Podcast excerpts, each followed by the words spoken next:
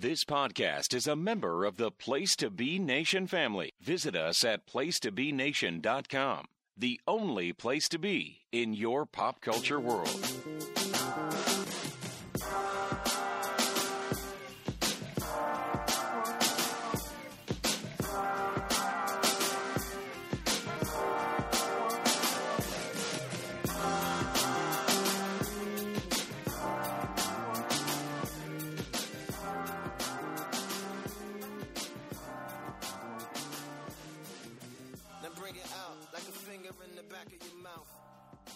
June 17th, 2017, and this is Psychology is Dead over on the Pro Wrestling Only podcast feed. I'm Quentin Moody. With me is Brock, and I played Brock's favorite band, Lupe Fiasco. And no one's gonna get that joke. I know, and that is the exact purpose. That's the point. That is the point. So, Brock, what I want you to do is name me your five favorite Lupe Fiasco songs. Brother, I uh um uh, for one, uh, the dog days are over. That whatever that song is called. Yeah, that- Uh, that's a great one. You, you, know, you know the one. I don't. I couldn't. Do you do lasers? Is that he, Lupe? he hated lasers. Okay. I don't, dude. I couldn't tell you five Lupe songs. Yeah, I'm not surprised. I feel like you like Um, Lupe.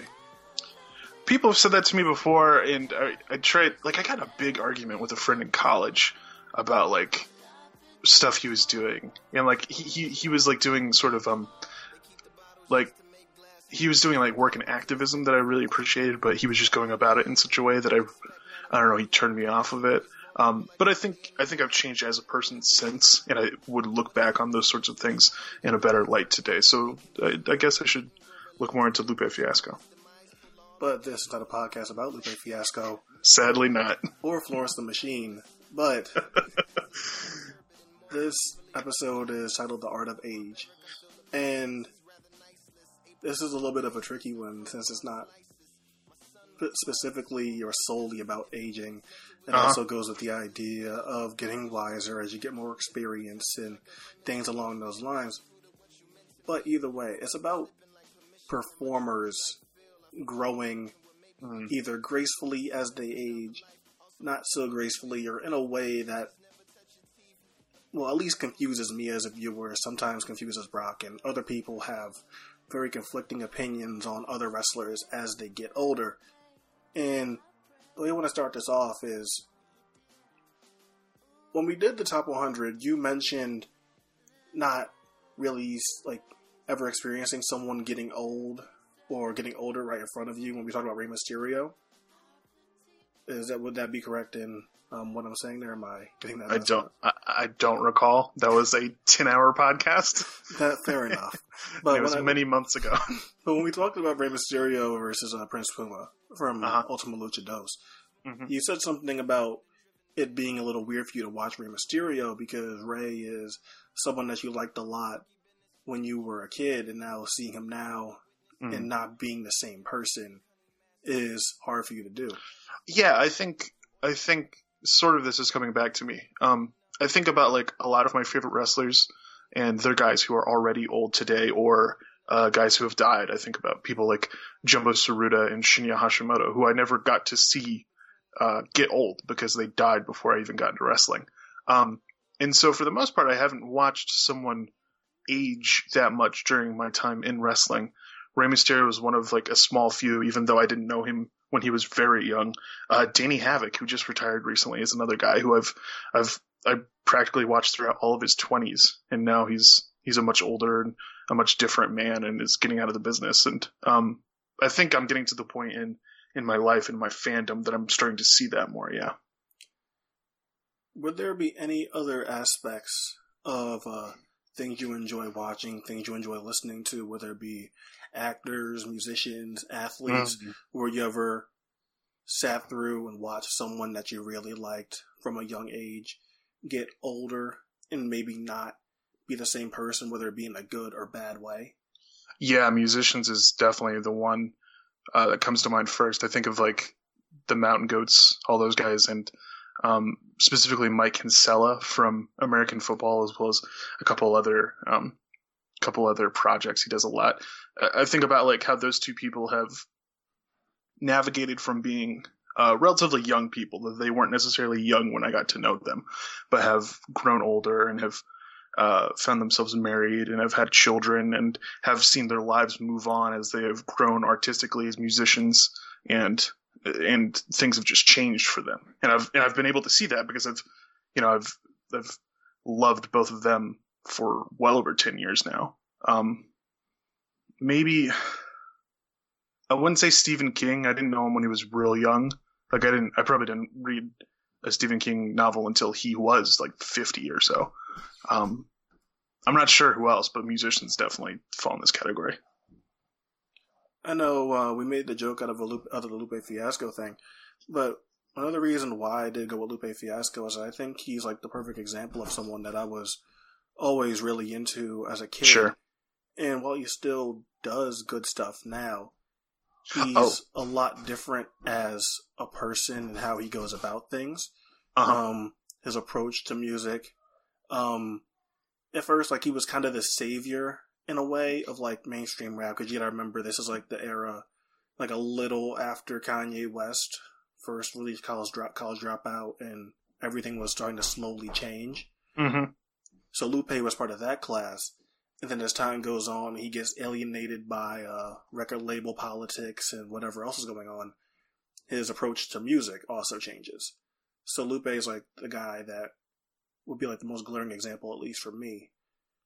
Uh, someone else I would put in this category for myself would be Donald Glover, who I've seen like from literally when he was in college through now into his 30s, and how much his life has dramatically altered during that period of time. Yeah, I remember watching um, his skits on YouTube when he was first. yeah, Derrick Comedy. yeah, Derrick Comedy. Um, when he first started releasing mixtapes, um, I know the first one that comes to mind when it's like one of his early projects is Cul-de-sac. Mhm. But yeah, seeing where he is now with Atlanta, um, being Lando Calrissian in the upcoming Star Wars movie, um, casted as Simba in the upcoming Lion King. Um, I, there was still the campaign for him to be in the new Spider-Man, Spider-Man. but I'm not sure if that ever happened. Um, yeah, he's a person where even if it's not like he got better, he got Hmm. more successful, and it's hard not to be happy for the dude too. Uh, yeah, I wouldn't. I wouldn't say he got better. I think his his best work is still cul-de-sac, but like he did grow both in, I would say in maturity in some ways, but um, more so than that, I think he got to the point where he has become fulfilled, and that makes me happy. Right. So, the idea of performers getting better with age, experience, makes people grow and learn. I've always wondered how valid that was, Mm-hmm. considering how many people peaked early on in their careers. Sure. So, where do you stand on uh, age and experience make someone better? And is that always like necessarily the truth? Like some people think like you only really reach your peak as a wrestler when you're in your 30s.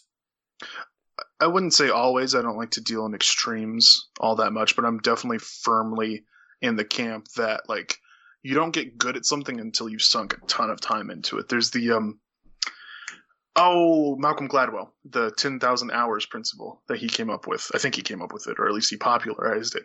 Um, and I don't know that that's necessarily true, and I'm not sure if the math on that like lines up.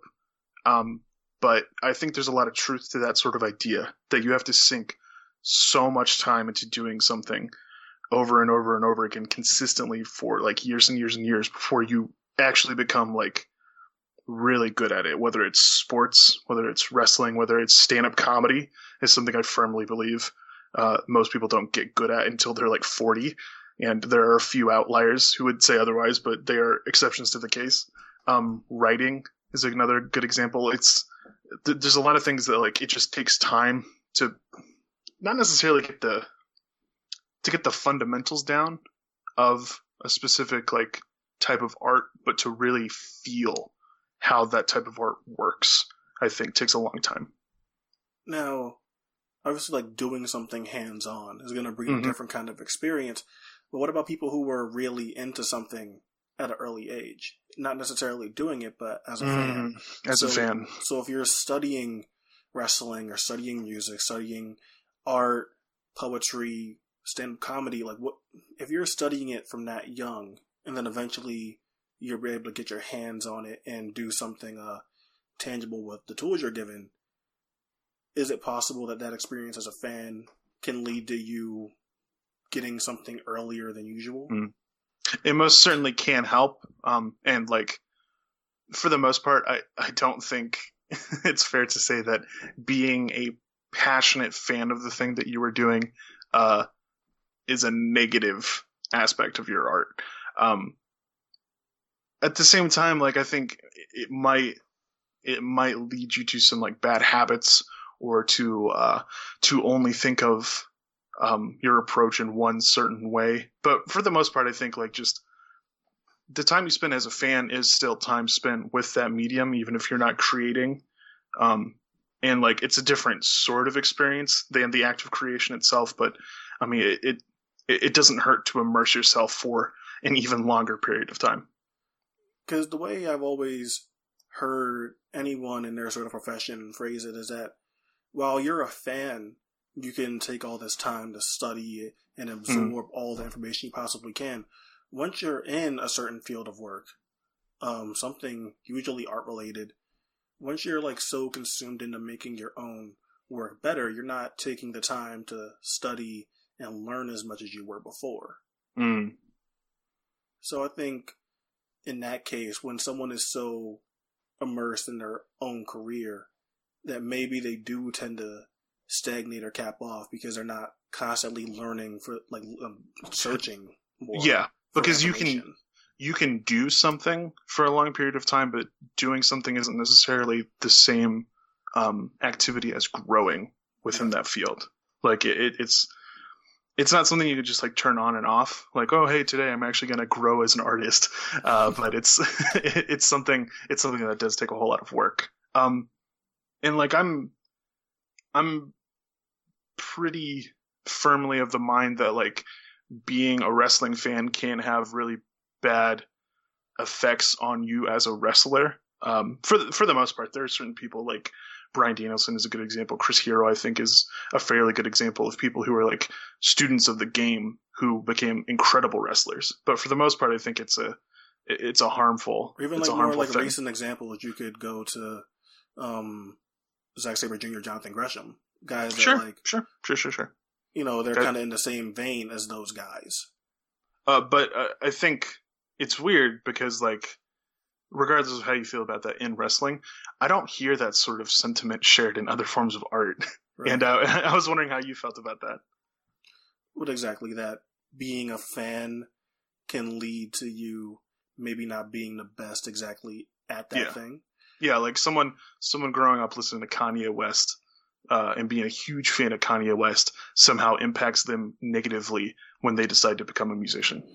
Yeah, it's weird. A lot wrestling has a lot of things that like specifically I've only seen wrestling fans do Totally. or Totally. as negative things.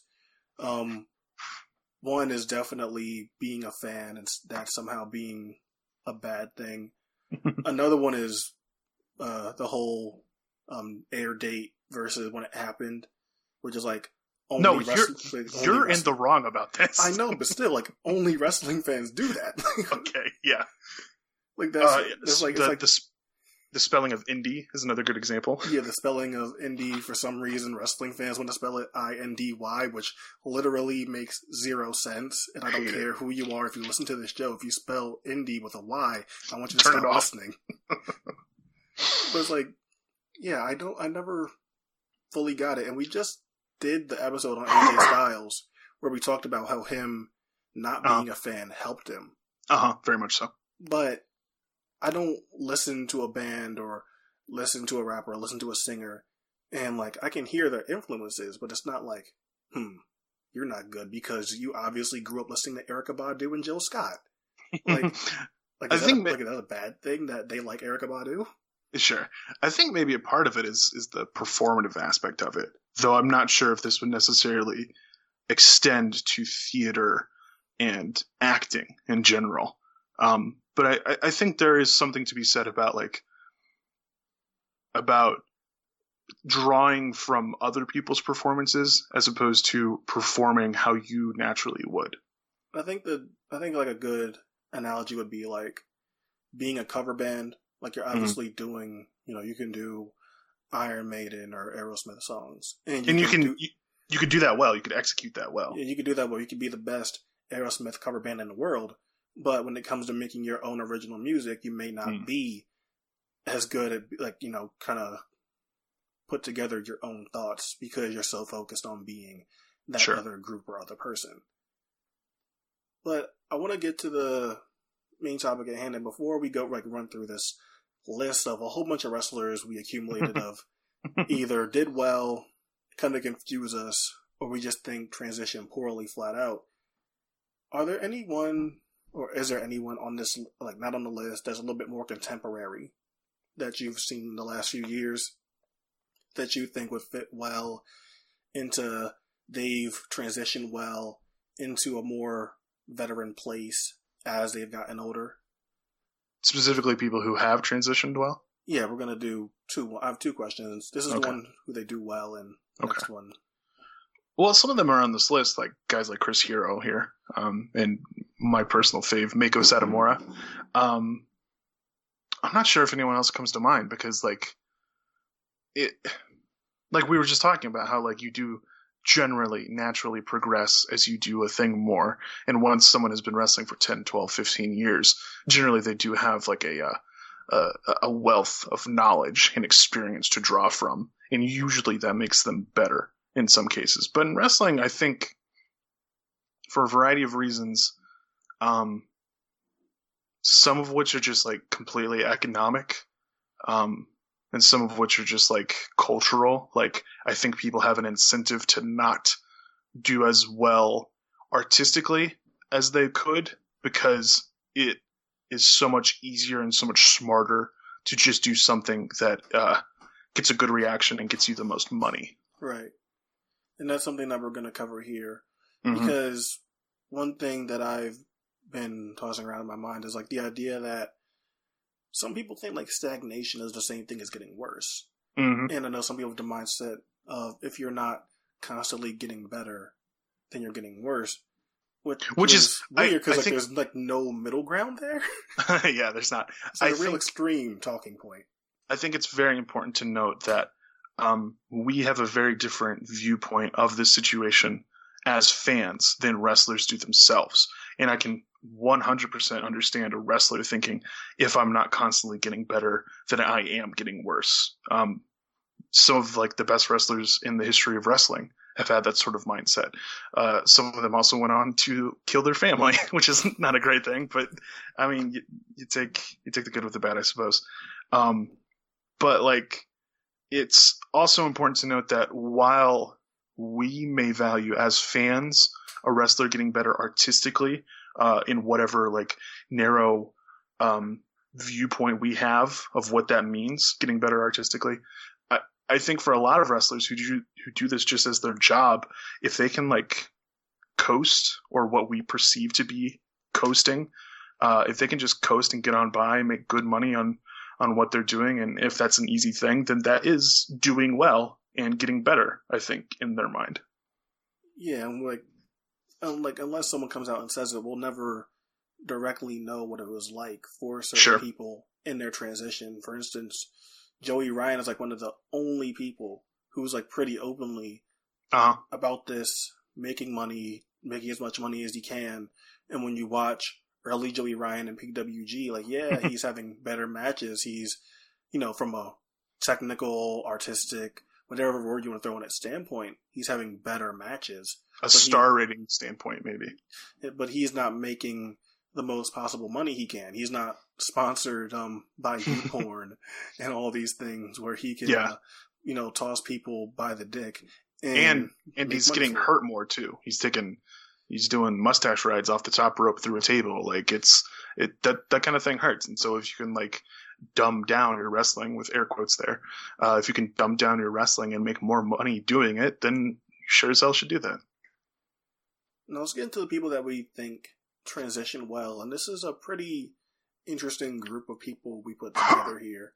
And the first one, I think, probably came to both of our minds. I'm not Mhm. sure, but it was Jumbo Tsuruta. Mhm. And Jumbo is someone that over the last year or so I've really started to take more of a liking to. Mhm. He wasn't exactly my guy when I started getting into him whenever I did, but I think that's because they're like so like distinct periods of Jumbo, like almost like three different periods of the guy Uh-huh. that when you when you're not watching it like I'm not I'm not gonna say you have to watch Jumbo's career chronologically to get him, but like I think I think you do, but you don't have to.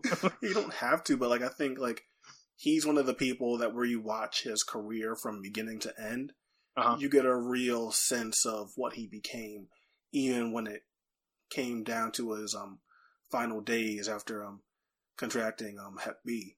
hmm But what are your thoughts on Jumbo as he aged from debuting in the early 70s to when he retired in the early 90s? Well, he retired in '99, um, but his serious career ended. Yeah, serious career. '92. Yeah. Yeah. Um, after that, he wrestled. I can't imagine he wrestled super often and was always in like those opening tags, those just comedy and old man tags. Um, but uh, yeah, Jumbo's someone who certainly came to mind as soon as we started talking about this sort of project. He's my second favorite wrestler ever, and is someone who I really do think embodies a lot of the qualities I appreciate in wrestling. One of which is getting better and adapting as you get older. But I think it's important to note that like I think on I think as a whole, Jumbo did transition well as he got into the later portion of his career, but specifically it's because he didn't earlier in like the mid 80s when Choshu shows up and revolutionizes all Japan and sort of uh, Japanese wrestling as a whole. Uh, Jumbo was most certainly left behind and like was falling behind in quality uh, behind guys like Choshu and Tenryu. Um, and for like, I don't know, whatever whatever reason, whether it be like personal pride or like a need to rise to the occasion after Choshu and Tenryu left and sort of like hold the banner of All Japan, uh, Jumbo got way better in like 88 and 89 and proceeded to have uh, what I think were like the four best years of his career, in which he's like this surly old man fighting to hold his place in the world uh, and feuding against the super generation of the next guys who are going to take his place. What's interesting is that I really like early Jumbo. Like I really love watching him.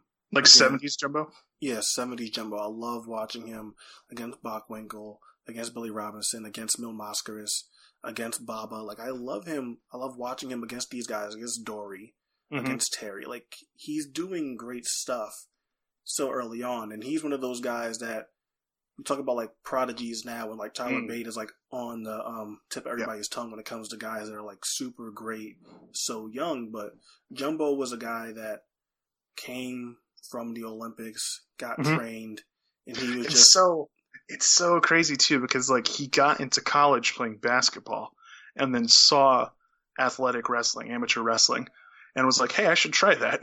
and and didn't get in. Uh, the guys in the school bullied bullied him because of his name Tomomi, which is um, a real feminine name or close to a feminine name in Japanese. Uh, he got bullied out of the team, uh, and so he went and joined like an um, in also an amateur team, but like not affiliated to a school. And he did so well there that the the college team was like, "Oh yeah, you you can come and join us." And he was, if my memory serves correctly, he was trying to get into. He was trying to train for the '74 Olympics and was doing so well that he actually got into the 1970 Olympics and did very well there, and was like immediately caught up by Giant Baba as he was trying to make All Japan and was their first signee and was like just this absolute phenom months into his career and and had very little any kind of wrestling experience before that even. He was mostly just a basketball guy. Yeah, I believe you had said you had found something, and I don't know, if, don't know if you posted it on Twitter, if it was just in the group chat, where you were like, he was wrestling Dory Funk in 54 minute matches. Uh-huh, Like, four not even- months into his career, or maybe Yeah. it was two. It Yeah, was, think it was some two months into his career, like wrestling stupid number. Funk in like Yeah. nearly hour matches. and doing by all accounts well. Yeah, Yeah. like because like the um, Jumbo Okada thing has been like so talked about to death like the last few weeks. Uh-huh. One thing that I think is like important to note about Jumbo is that he had such a great support system Mm, early on. Very much and so. that having these kind of people around him constantly pushing him to get better, putting him in big spots where he's not, where he, he has to swim. He can't sink. He can't sink here exactly. But I don't think that when you're wrestling Terry and Dory and Bockwinkel, um, and Billy, Billy Robinson, Robinson, yeah. uh, Von Erichs, Flairs, Jack Briscoe, like that you're Harley Race. like you're being like a given a who's who Yeah. of people to wrestle. So he has to live up to the standard. But look at everything he's been he's been given there. But, Uh-huh. once, but once we transition into the '80s and Riki Choshu comes in, and I've already talked at great length about how much I love that entire feud, hmm and that's where we see the transformation of Jumbo from this NWA style wrestler to he has to defend his home now hmm which is a little bit more uh, violent, hostile, aggressive than most of his earlier work is. And then, like you said, once we get past that, because Tenryu leaves, Choshu leaves, and he is the last guy standing, well, they left Yoshiaki Yatsu there too, but Sure. yeah, they just left him.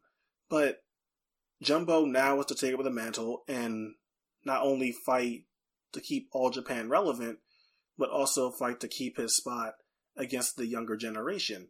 And Mhm. then, while I can see why you would think his run from 89 to 92 are his best years, I think is I think it's maybe easier to call it his mo- like the most fun work he's ever done because he is so animated Uh-huh. he is so aggressive, he's so loud that it's almost like you're not even watching the same person.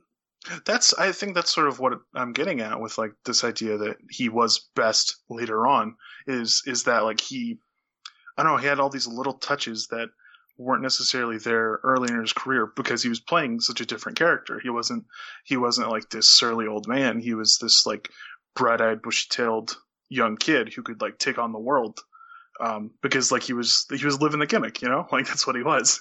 And and as he grows older, like not only does he just change as a person, but like the world around him changes, and like that that has a profound effect on him. And seeing that sort of change is is something I really appreciate in wrestling, and and I think it's why later on, seeing seeing that change like weigh on his shoulders in matches and seeing it affect him as he's going throughout spots is is what I really really appreciate. And while like some other people from the All Japan system like were put in similar positions later on, like Misawa, like Kobashi, um, if you carry it all if you carry it over to Noah, I don't think those guys, well more specifically Misawa, did that good of a job expressing that he was in a different world than he was Yeah. before. Because with Misawa, once he becomes Misawa and gets rid of the Tiger Mask to um, Persona, he yeah he has like moments where he's kind of brash because he's a young punk going up against the system, which is Jumbo Tsuruta. Uh, After he settles into being Misawa, he's just Misawa till the end of time. yeah, there's a there's a there's a certain stoicism to his work. Yeah. Yeah, and while Jumbo had that same kind of stoicism for a very long time, I think it speaks to the. I'm not sure exactly how to phrase it because it also come uh, almost comes out of necessity that All Japan had to change Uh, after losing those guys, and even after Misawa uh, leaves All Japan and forms Noah, it doesn't ever feel like he changes, which is just like a big thing against him when it comes to a wrestlers who transition well. And it's and it's like it's not like the world around him didn't change. Noah was like a fundamentally different promotion than All Japan was, and and featured such more of an eclectic, weird group of individuals, especially guys who were challenging for the GHC heavyweight title. Um, and you sort of see that with like Kobashi's big two year reign, though I still don't think Kobashi navigated that that I don't think he navigated those waters nearly so well as Jumbo did. Oh, not at all. But- not at all. But like, especially with Misawa, I just, I, I don't see, I, I don't see that that weight of the world on his shoulders. And part of it is because like I think he felt it in real life and he wanted to hide that. Like he was so passionate about Noah and was so scared about it like failing that he kept himself on top because he knew that could draw and it did draw and it, it I don't know, there's a lot of problems that came because of that, but his his intentions were pure. And um, speaking as someone who has sort of a similar career trajectory as Jumbo to some extent, because the peaks he hits as far as his drawing record and him as a top star aren't nearly the same. But Jun Akiyama coming in as this, you know, another prodigy, this guy that as soon as he debuts in the All Japan ring, everyone's like, oh, this guy is really, really good. You mm-hmm. know, after you see the pillars in their early work, you know, when you watch early Kawada, early Kobashi, early Misawa, early Taue even, they're good. They're often really good, but Jun Akiyama jumped off the page like immediately when he first shows up. And and I think it's important to note that he jumped off the page along with those four guys who are incredible all-time workers. And if you're able to like stand up against that like greatest of shadows, like it, it's really something. Yeah, and his is a little bit different than Jumbo's in the fact that you can see that early All Japan is built around the idea of building Jumbo. Like, Uh-huh. yeah, Baba is still there. It, it the company literally was founded like that. He was their first signee. Yeah. Yeah, so it's built around Jumbo, and not. I'm not going to say supporting characters because that would uh, discredit how much Terry Funk and others meant to All Japan being successful. But it is Jumbo and the other guys. And whereas Jun Akiyama, when he comes in, we already have this established presence of Mitsuharu Misawa on top, Kenta Kobashi, Toshiaki Kawada, Stan Hansen, Dr. Death, Akira Taue. So when he comes in, he has a lot to have to navigate through Mhm. because these guys are well into their prime. It's not like Jumbo where he came in where jo- where Baba was already like, "All right, I'm giving this to you." Uh-huh.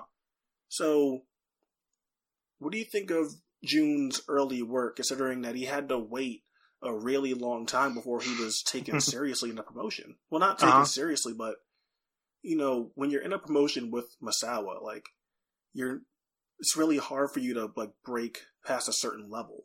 Hmm It took a very long time, and it, and it literally took going to a different promotion, and and one of the most important people in that promotion uh, becoming very ill and having to take years off of his career. It took that to get Akiyama on top. But like um, as we mentioned, like Akiyama comes in and he's he's he's like fifth or sixth at best on the rung of like native talent uh, when he comes into All Japan. And so because of that, he's so vulnerable, which is, um, I think, a theme that extends throughout the entirety of his career. Um, a lot of people in Japanese wrestling are like, they're sort of portrayed as like, I want to be the strongest and I'm always going to be the strongest. But Akiyama never quite was that. He was someone who was like constantly one upped by other wrestlers, especially guys like Kobashi and Misawa. Um, and so he had to like navigate around that, sort of had to like, um, strategically win matches and, and, and get around his betters, I suppose you could say. Um, and so with that, like, I think it's, we, we talk so much about like Jun Akiyama being like this phenomenal rookie, which he really was, um, probably the best rookie in all of wrestling history. And he grows up into like a fine A plus wrestler. Um, but like I think there's always going to be in the back of your head, even though I don't necessarily believe this to be true. I think always in the back of your head there's going to be some some semblance of disappointment because like theoretically the best rookie of all time should grow into the best wrestler of all time, right? on paper. And and and Jun Akiyama is not, in my opinion at least, the best wrestler of all time. And so like even though I like him a lot and he's uh, a, a fantastic wrestler and definitely I think someone who got better with age, especially in regards to like um, drawing me in emotionally as a viewer. He is something of a disappointment due to where he began. And I think you could argue that Jumbo was like that too. To be fair to Akiyama, I do think that he's not the greatest wrestler of all time, but I ha- also had him on um, number four on my GWE sure. list. That's pretty high. and like, I love Akiyama. I think like if I have him number four, um, he's who got me into Puro. I have him above like all the pillars, above Jumbo, yeah. above like him above all those guys. Yeah, but I think the middle period of his career like almost gets kind of lost. Which period is that? Um, I would say from about 2005 to about okay. like that like middle stretch, and then once we get into the 2010s, he returns to All yeah. Japan. Yeah, and he gets even grumpier, and I think yes, like he's maybe the best like grumpy veteran ass kicker ever. Which is like I think it's a great thing that he's possibly the greatest rookie ever, and possibly the best at ever giving a rookie beat down. Uh huh. Um, and I think one notable example of how good he is transitioning with age, knowing that he's not the top star anymore, and helping make younger guys is the work he does with Kento Miyahara. Sure. And Kento not having exactly a stellar career, coming over, and them initially trying to do a slow build with him, um, mm-hmm. teaming him with Go Shiozaki, um, having them fa- having them face Akiyama and Omori, and having a stellar match, um, one of the best matches of 2015 that uh doesn't get talked about that much anymore. But Akiyama beats down Miyahara, but it isn't in a way to bury him or make him look bad. It's to give Miyahara a mountain to climb later mm-hmm. on as he grows, as he gets better. And I think that's something that Jun was always just so good at. He would be able to beat and destroy certain guys, like um, a Leona from Fortune Dream last year. Sure. Leona, a very absolutely, inexperienced person, yeah, um, very inexperienced. Not the case of someone that was a super rookie at all. Mm. But Jun Akiyama faces Leona and has what might still be to this day the best match of Leona's career, and it's just Leona getting his shit kicked in. Whose kid is he? Fujinami's kid? Yeah, Fujinami's kid. Like you would, you would think again. You, it's not, it's not fair to judge the the sons and daughters of wrestlers, uh, and compare them to their to their parents. But like, you would think something would have rubbed off. I mean, like, but I mean, then again, Leona is also not a full time wrestler. Like he's just a lawyer who does wrestling sometimes. And you know, I can't disparage him for just not excelling at something he does a couple times a year. But what do you think of like just current state of Jun Akiyama? He's not he's he said himself he's not gonna challenge for the triple crown, I believe, anymore. Not gonna be in the mm. champions carnival. He's oh, really he's really stepping back. And while a lot of people were still like clinging on to stardom as they got older, Jun Akiyama has been the guy where he has no qualms about falling back and just trying to be as best of a um president, vice president, or whatever he is of all Japan as he can when you said that, I thought you meant that with Io Shirai and Kairi Hojo leaving Rossy Ogawa's promotion, that that Jun Akiyama was going to make the jump, get into Joshi. Jun Akiyama versus uh, Hana Kimura. oh, that'd be that'd be something. Um, but I really like this this uh, this period of Jun Akiyama's career. Um, because like a it's it's a type of wrestling I really love a lot. Surly old man beats up young punks. Um, makes them pay for their insolence. Like I really like that a lot. Uh, but more so than that, I, I, I enjoy that like I can see how he's still vulnerable while being this supreme ass kicker who, if he really wants to, can take down anybody in the world. And I think that's an interesting presence to have in a promotion, and I appreciate it a lot. I'm saying I'm saying appreciate a lot on this podcast. I I was I was recently, and by recently I mean literally earlier today, I've become obsessed with this etymology podcast that Slate puts on called uh, Lexicon Valley, and it has made me realize how much I reuse certain words, and I've become very paranoid about it. um, I remember you kept saying indignant on the AJ Styles podcast. Oh, yeah, I bet. I bet I did. it's a good word, but I think the gimmick should be that you have a favorite word every podcast. That'd be fun. Write our listeners write in and guess which is my favorite word. Now, there's one person in particular that I think actually gets a lot better as he gets older that we have on this list. And that person would be Yoshihiro Takayama. Mm.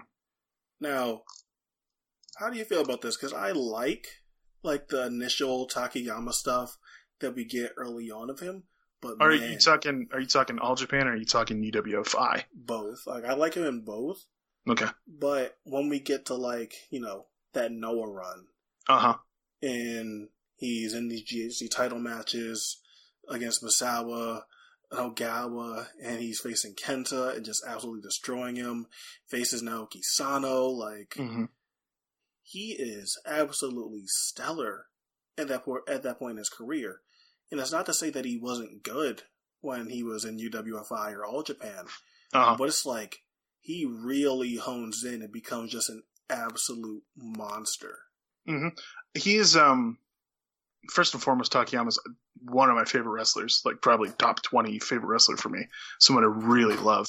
Um, and he's someone who I think best uh exemplifies the concept that we brought up earlier of like just getting better with time. hmm of of putting the work in because I don't think he's ever like substantially changed up his style or anything or like like just dramatically altered or uh evolved in any specific way but like he's someone who had like bare bones um really rock solid fundamentals and stuck to them and got better at them over time and influ- and um, infused like a big personality that that that grew and and uh, fleshed out a little bit more as he got older and as he just wrestled more. And I think by the time he gets into his probably his 30s, I would think, and by the time he gets to Noah, he's like awesome. He's just a really great wrestler who doesn't necessarily excel in one way or another, but is just like so fundamentally good,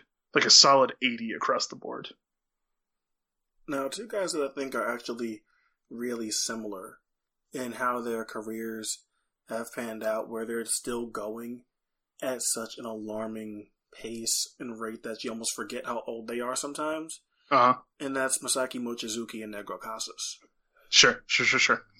Now, with Casas, he's 57, I believe, now. Jesus Christ. Still going in trios matches. Um, uh huh. Injuries caught up to him last year. Uh huh. But for the most part, the guy is still Negro Casas. He's still super charismatic. He's still the sneakiest, coolest, smoothest dude on the planet. And Mhm. that's not ever going to change. But his body still can hold up. And he can still do these amazing sequences with Blue Panther, who we'll mention in a few short minutes here. But Negro Casas, what do you think about how, when he's young and first showing up, um, I think the earliest footage we might have of him is the Santo hair match. But I also have I feel like seen, something um, earlier. I have seen him versus Fuerza from '86. But and because they're like so like with a lot of lucha guys, there's chunks missing Mm. of their careers, so it's hard to be definitive when it comes to some of these guys. But with Negro Casas, he is like probably the best example of a guy that still goes on and is still great. It can still be like a main event level star, but is Mhm. also super unselfish and doesn't want to hold the younger generation back. Yeah, I, I think in, in the same way as someone like Takayama, I think Negro Casas really um, exemplifies this idea of just like sticking to fundamentals and like getting really, really good at them. Um, and what puts Casas over the top is the fact that he does, even though like guys like Takayama have a good character, Casas is just so charismatic, like just so effortlessly enjoyable to watch um, that it, it turns it turns like what is a perfectly acceptable, well executed wrestling match into something very, very great. Um, and I think, I think this is something I've definitely brought up to you before. I'm not sure if I brought it up on this podcast or on any podcast for that matter. But uh, a couple years back, Casas did an interview in which he stated that luchadors never get hurt because they're constantly working. Uh, Yeah. Specifically, like guys like guys in CMLL, guys in AAA, some some indie guys. Um, they're constantly working three, four, or five times a week, and they don't give their bodies time to rest. So they don't they don't ever have like the transition in between taking a tour off and coming back and shaking off the rest or anything. And like because they're in a constant state of motion, that they never actually get hurt. And I think Casas is like a really good example of that idea maybe being true. It's either that or he's a vampire. I think to go along with that, you have to also keep in mind that Masaki Mochizuki is in Dragon Gate, and Uh-huh. Dragon Gate literally does not stop touring. Like, yeah, never, never, never. and I think if we're gonna talk about that with Casas, that is something that might be also true at Mochizuki. And yeah, we did talk about that thing before with like the idea of like your body being so used to doing this thing Mhm. that it just becomes like part of a routine that you're not going to get hurt from it. And a lot of it, I do think, um, well, I've said before that a lot of the injuries that people get like so caught up on in wrestling, yeah, it's like a lot of it is due to like just continued like accumulated abuse to your body. hmm But some of it is like freak accidents. And Sure, sure. shit just happens. You know, people talk about like people like having like high flying styles that will hurt their bodies years down the line. And I'm not saying that it's not true or that there's not cases of it being the case about being um valid. Uh-huh. But someone like Neville, who is one of the premier high flyers in all of wrestling, possibly will go down as like one of the like smoothest and best Sure. at that aspect of wrestling ever. Sure. He gets injured doing a baseball slide. Like Yeah, just the easiest thing in the world. Yeah. So I think Casas in it's not like he doesn't take bumps either. He still takes that bump to the outside in like every match. Should not be taken. I, I wouldn't take it now at 23, and he's doing it at twice that age, and it's it's uh, more than twice that age. It's it's nuts, and that's I mean part of that is just part of that is just like the nature of lucha libre, which is sort of softer on the body in some ways. Um, yeah. Um and it, yeah, and I, and you mentioned a routine before, and I think that's a very important word to keep in mind. That like with guys like Casas, with Mochizuki, as we'll mention here in a second, with Tenryu, who I'm sure we'll talk about, with with Atlantis and Blue Panther and Virus, um, you sort of develop into a routine that you get when you get older, when you grow into your 40s and 50s and 60s, when you're still wrestling, uh, which you do sort of basically the same things every match, and you can like kind of dial it back on the execution or like the impact that you put into that.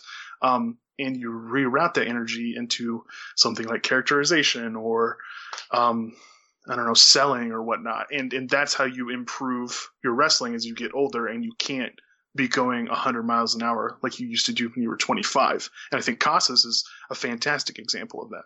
you know, I think like we would someone that'd be like the opposite of Casas is like Solar. And like Sure. I like Solar, but when it get it does get tiring watching him like move really slowly to put on these holds. And I'm not gonna lie, there's been a bunch of times watching Solar and tag matches where I would just start dozing off because it's like, Sure. holy shit, like I like it's the same thing over and over again, and that's not bad. Formula isn't necessarily a bad thing, but when it's really, really dry, I'm not Mhm. gonna sit here and act like it's not boring. And it's like we see Solar tagging with guys like Negro Navarro and Black Terry Jr. People in these Terry Maestro, Jr. yeah, we, people in these Maestro matches that are like great, and we love to see them keep working. But like, I don't know, Solar just doesn't put that extra something into it, whereas someone like Negro Casas does. And moving on to Masaki Mochizuki, who's nearing 50 years old, Jesus, and and in a promotion that is like so heavily based around like young, good-looking dudes, that's that's nuts. yeah, um, and then when he first when he first starts off, he's it's really weird. He's not he's not even close to looking like the same guy. Yeah, that he is now with the um, outfit that he's wearing. But yeah, Mochizuki is someone where he might not be put in big spots that much anymore, but he's Uh-huh. like Casas and where if you give him a big spot, whether it be at Gate of Destiny 2015 against Shingo, or a Korakuen Hall main event, or uh, or um, Team Veterans versus the Rookies Korakuen match, like he's gonna show up and he's gonna be probably the best guy in that match because he's still Mhm. Masaki Mochizuki, and he's someone where even if he's doing something stupid like tagging with Don Fujii, he's always the highlight of the match. I think. Yeah. Which is still like something that's a testament to Mochizuki is that it doesn't matter exactly what he's doing. It Yeah. doesn't ever feel like he's coasting. Yeah. I'm not sure if I would necessarily agree that it doesn't feel like he's coasting, but there's certain things that he does turn up to such a degree that like I don't mind that he might be coasting in the ring. And I wanted to compare him to Atlantis. And it's like we know Dragon Gate's got the heavy lucha libre influence, and a lot of that shows up with its like technical wrestling and its mat work. But like I think the biggest way that it that it really shows up, um, or the way that I appreciate it the most is like in guys having a certain aura Mhm. in which there's there's a couple people like Mochizuki's one of them, Shingo's another, CIMA's another, Yamato, depending on how you uh, how much you like him, could be another. Uh, guys who just have like a certain presence that are just awesome to watch. And it's awesome to see them interacting with other people, regardless of whether or not those people have a presence. In the same way that I would say someone like Atlantis, who is like this great transcendent, like idol of the children baby face, who is awesome to watch no matter what he's doing. Um, and I, I think there's a lot of similarities between those two. And even if like their execution in the ring isn't as great as it could be, though I think Mochizuki occasionally is still stellar in the ring, um, they're still endlessly enjoyable to watch just because they're really great. Uh, I don't know, they're showmans. Now we can transition into Blue Panther and Atlantis, but Atlantis is someone that's in the last couple of years he didn't have a big match on um the Anniversario last year. That was Dragon Lee versus La Mascara, but in the years prior against Ultimo Guerrero and against La Sombra, he was almost becoming like this Undertakerish figure Uh huh. in Lucha, where if this is the big anniversario show Yeah. and your mask is on the line, you're not beating Atlantis. This is his big match. This is his big night. but even even if it's like a foregone conclusion, it's like it's must see wrestling. You know what I mean? It, it it always has such a such an awesome sort of um. I don't know. It's it's such a great vibe, like the Anniversario shows. Uh, I don't know. It's it's great. There's there's really nothing like it. Yeah, uh, but Atlantis, I think his closest comp, as far as like what he offers, is he's still part of the regular roster. He's still going to be in Arena Arena Mexico main events on Fridays and whatnot. Constantly, yeah. as far as like when he is exerting the most effort, because Atlantis is a guy that, while he's always super fun to watch, I think it's always clear to see that he's going to come in, do his backbreakers, Totally. um, put in the Atlantida, and that'll be it. Uh, But when it comes to the big match, I don't think there's anyone that at that age will turn it up the way Atlantis does. well, that's an interesting thought. Do you think? Do you value that consistency more, or do you value like having that one awesome transcendent match a year? Uh, and and which one of those do you think subscribes to your idea of getting better as a wrestler as you get older? Yeah, that is something that I'm not exactly sure on because it's still something that I struggle with when it comes to current, like, you know, younger wrestlers. Um, like, I can say that David Starr is like Mhm. having a really great year Mm-hmm. all around. Everywhere he goes, he's like putting in a ton of effort. But, and I've never been someone that really like subscribed to like New Japan guys being the best wrestler of the year when they only have a Sure. handful of matches. Like that's never been me. Uh, But I also have like Kazuchika Okada as like a really great guy this year, and that's only based on a few matches. And I think that also like I think that all depends on how strong you think those matches are mm-hmm. because not in in no other New Japan year have I had someone with four, five, six big matches under the belt and called it the wrestler of the year. That's never Yeah. been me. But for 2017, it's like uh, I might have like I might have to make an exception for Okada this year. I think that Yeah. just speaks to how much I like those matches. But yeah, um, I don't know Atlantis and the consistency consistency thing. I guess it depends on how much his uh, basic stuff may bother you. Totally, yeah. It's it's it's it's how much each end of the spectrum extends. Yeah, and I enjoy him even when he's not like in a big match. I enjoy him when he was in Fantastica Mania facing Rush. Uh huh. I enjoyed that stuff. And at this point, I'm not sure if we're ever going to get another big Atlantis Anniversario main event. I've been begging them to do Atlantis versus Rush, and I'm Sure. not sure when that's ever going to happen, if it ever happens.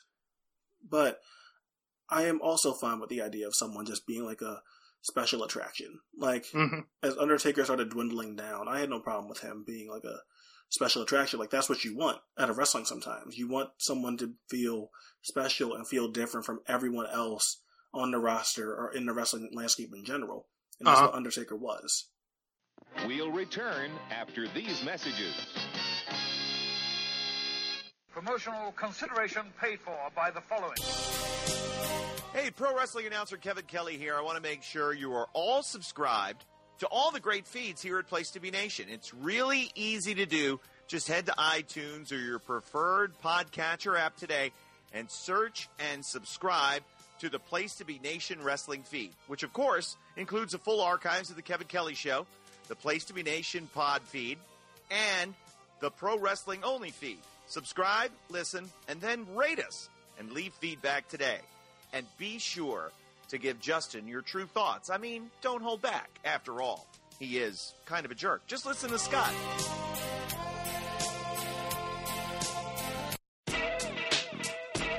Place to be Nations, JT Rozzero here, and I want to let you know that we have a ton of great podcasts available to you on iTunes, Stitcher, Google Play, and PlaceToBeNation.com, and we now offer them to you on two great feeds. On the Place to Be Nation Wrestling feed, you can check out Scott Criscuolo and me on the Mothership, the Place to Be podcast, with our famous Vintage Vault pay-per-view reviews. PTBN also covers current day wrestling with clotheslines and headlines, main event, Lucha Afterground, and our monthly pay-per-view reaction shows. And we leave wrestling's past with our monthly pay-per-view rewind series led by Ben Morse the Our Vantage Point podcast, which features a potpourri style look at wrestling history, and Survey Says, a fun look back at the good, bad, and ugly of WCW. And on our very popular Place to Be Nation Pop podcast feed, we offer such great shows as the Glenn Butler podcast, Our Spectacular, Rank and File, PTBN Dadcast, NBA Team, and Lucha Undead, as well as a veritable podcast heaven for comics fans with hard traveling fanboys, Sellers Points, Todd Weber's Conversations, Geek and Sassy, and the Imaginary Stories. You can find all these current shows plus archives of our past podcasts, including The Kevin Kelly Show, as well by subscribing to both feeds on iTunes. And while there, be sure to rate and leave feedback as well. All these shows, plus others available at PlaceToBeNation.com, where we cover pro wrestling, sports, movies, comics, plus tournaments, and more. Be sure to support our site by using PlaceToBeNation.com backslash Amazon when doing your online shopping, and download our free PTB Vintage Vault Refresh ebooks via the links on our site. We also want to thank our friends at Boneheads Wing Bar in West Warwick, Rhode Island, and Fall River, Massachusetts, thehistoryofwrestling.com, and Scott Keith's blog of Doom. Be sure to follow us on Facebook, Twitter, Instagram, and Tumblr as well. PlaceToBeNation.com, the only place to be in your pop culture world.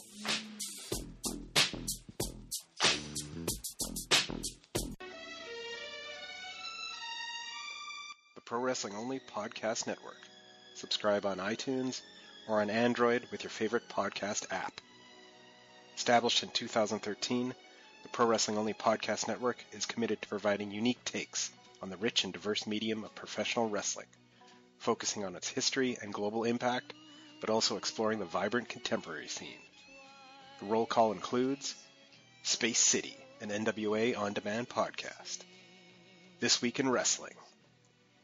Stacey and Elliott's Bogus Journey, the Super Apuestas podcast, the Military Industrial Suplex, Strong Style History, Pure Paris, and Psychology is Dead.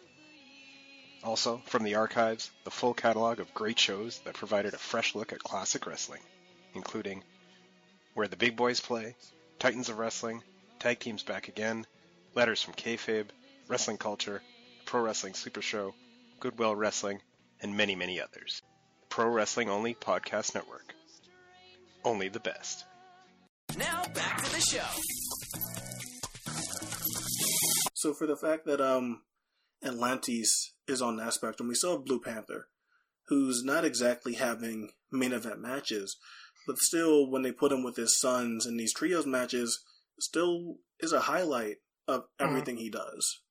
I don't know if I can speak to Blue Panther too much because, like, I don't know what the early portion of his career looks like for the most part. I basically only know the period of time in between he forms uh, Los Laguneros in er, 99, 98 maybe. Mm. Uh, that period of time in between that and like 2010.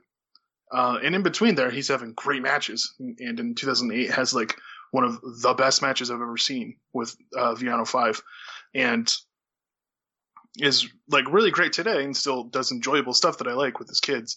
But like, I don't know what the last 10 years of Blue Panther's career has been like. Yeah, and it has been a lot of uh, trio stuff, occasional lightning matches, but I think it goes to just how well he does in the time he's given because he's, Uh-huh. you know, he's not treated like an afterthought. He's given time on Arena Mexico shows constantly, but it's not like he's being given anything to do. But which is, the, well, but that's the case with so many people on the CMLL roster that looks Mhm. like a really lazy company in general that's Sure. not gonna like put like exert too much effort for anything other than and, he, and he's and he's in his 50s like it's not like he's gonna put in tons of effort like yeah Yeah, but I still think that he's among the best trios workers in the world, probably. sure And I think there's like a few guys that are just always gonna be like standouts whenever there's when they're, whenever they're in a trios match. Like Yeah. is always gonna be great. Um, Dragon Lee's always gonna be great. Ultimo Guerrero and that whole Guerrero family is always really good in trios matches. But Blue Panther, I think, for his age and still being the highlight of a tree of a match structure where there's five other people and you still feel like um the biggest deal in it. hmm I think is a testament to how well he can still go at this point in time. it's a good point yeah But I feel like I want to move on a little bit to the people that we're not too sure on. And this one is hard to describe because there's like people that are like are really conflicting depending Uh-huh. on who you ask. Like there's universal people, like we mentioned with Negro Casas and Jumbo. Um, Yeah.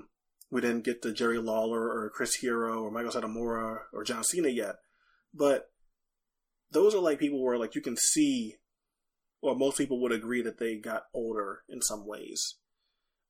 Now, most well yeah most people did most people do get older quentin that's just the passage of time affects us all no, what, no, what did I say? you said m- most people would agree they got older which i think we could I'm agree pretty on I thought I said they got better. It's a real good george bushism right there Oh man! All right, delete that. no But now, like people are like, there's ones that are more conflicting, Mhm. and I think the most maybe controversial talked about guy when it comes to this might be Shawn Michaels. sure And Shawn is someone where I'll admit that I like 2000 Shawn Yeah. more than his other periods, totally which yeah. is like some, which is like a lot of people are like, oh my, 2000 Shawn is terrible. The Triple H feud and all these things, and a lot of it has to do with the fact that I grew up on that stuff. Mhm. And Shawn Michaels was one of the first people that like grabbed my attention yeah as um, I was beginning to get into wrestling. And even as I go back and watch that stuff now, and other people don't hold up as well, I think Shawn Michaels does. Uh, but what do you think from his early Hmm. AWA stuff to his stuff when he goes to WWF, goes solo, retires for four years and comes back? Uh, what do you think of Shawn Michaels? Because his career um, does go down a lot of weird paths. Uh huh. I think more so than even someone like Jumbo, who we mentioned before. I think Shawn is a person who like changed so fundamentally in the ring that like between the 80s and 2010 when he retires, it is just certainly not the same person. Um, and you might argue he might have changed uh, in real life as well as as just a as a not as a character but as a uh, in real life person. Um, some people might also argue that that turning to God and becoming a born again a born again Christian was a gimmick. Um, and I might subscribe to that theory, but I'm not so sure. Uh, in any case, like he is just so fundamentally different uh, from the beginning of his career to the end. And there's like great stuff strewn throughout there, whether it's the AWA that you mentioned with those tags against like um, Somers and uh, Landel. See, how, see, how are you going to say Doug Somers but forget Buddy Rose? Was that it? Oh, it was, it was Buddy Oh, Rose, man, not Buddy you Landel. really That's why I'm got, you got on my bad side there. I'm getting I'm getting the two buddies confused. That's who it is. Um, but between that stuff and like the other rocker stuff as they transition into WWF to like the intercontinental runs and his world title runs that I really appreciate throughout the 90s to like his comeback, which has like an ebb and flow with how much I appreciate it, but also features like some jaw droppingly good matches. Like it's hard to discount the idea that he changed. It's hard to discount the idea that he changed, period. Whether or not he changed for the better, I'm not quite sure. As he grew on, especially in the comeback, I think he picked up some really annoying habits, but sometimes those annoying habits made for like fantastic matches. So it's it's sort of a mixed bag, I think. Now, another person that can kind of fit into this category, but his career and all that is even weirder than Michaels' is, is uh, Brock Lesnar. Mm. And this is amateur wrestling phenomenon, Mm-hmm. professional wrestling prodigy coming in, and he is immediately like the hottest thing in the company. They give him the ball, and obviously there's a lot of uh, weird and bad booking with It's- Lesnar. But at no point does Lesnar ever like stop being awesome. And Yeah, then- and I yeah, go ahead. Well, I mean, no, you go ahead with whatever you were thinking. like at no point does Lesnar stop being awesome, but then he leaves wrestling, goes from football to wrestling in New Japan to doing MMA, and he finds real success in the UFC. But then he comes back in 2012, and he's a completely different person than he was in 2002, which obviously you're gonna get when you're uh, taking so much time away from wrestling. But the thing Uh-huh. is how like drastically different he was when he came back, which is why he's on this list because it's a completely different um Brock. Not in his Yeah. effort, but exactly what he's doing and what's getting over that he's doing.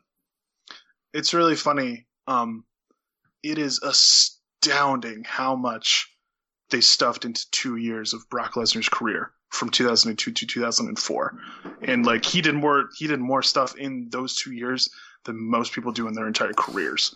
It's really it's really mind blowing. Um, and when I first got into wrestling, he was one of those guys who I saw and I was like, this guy is fantastic.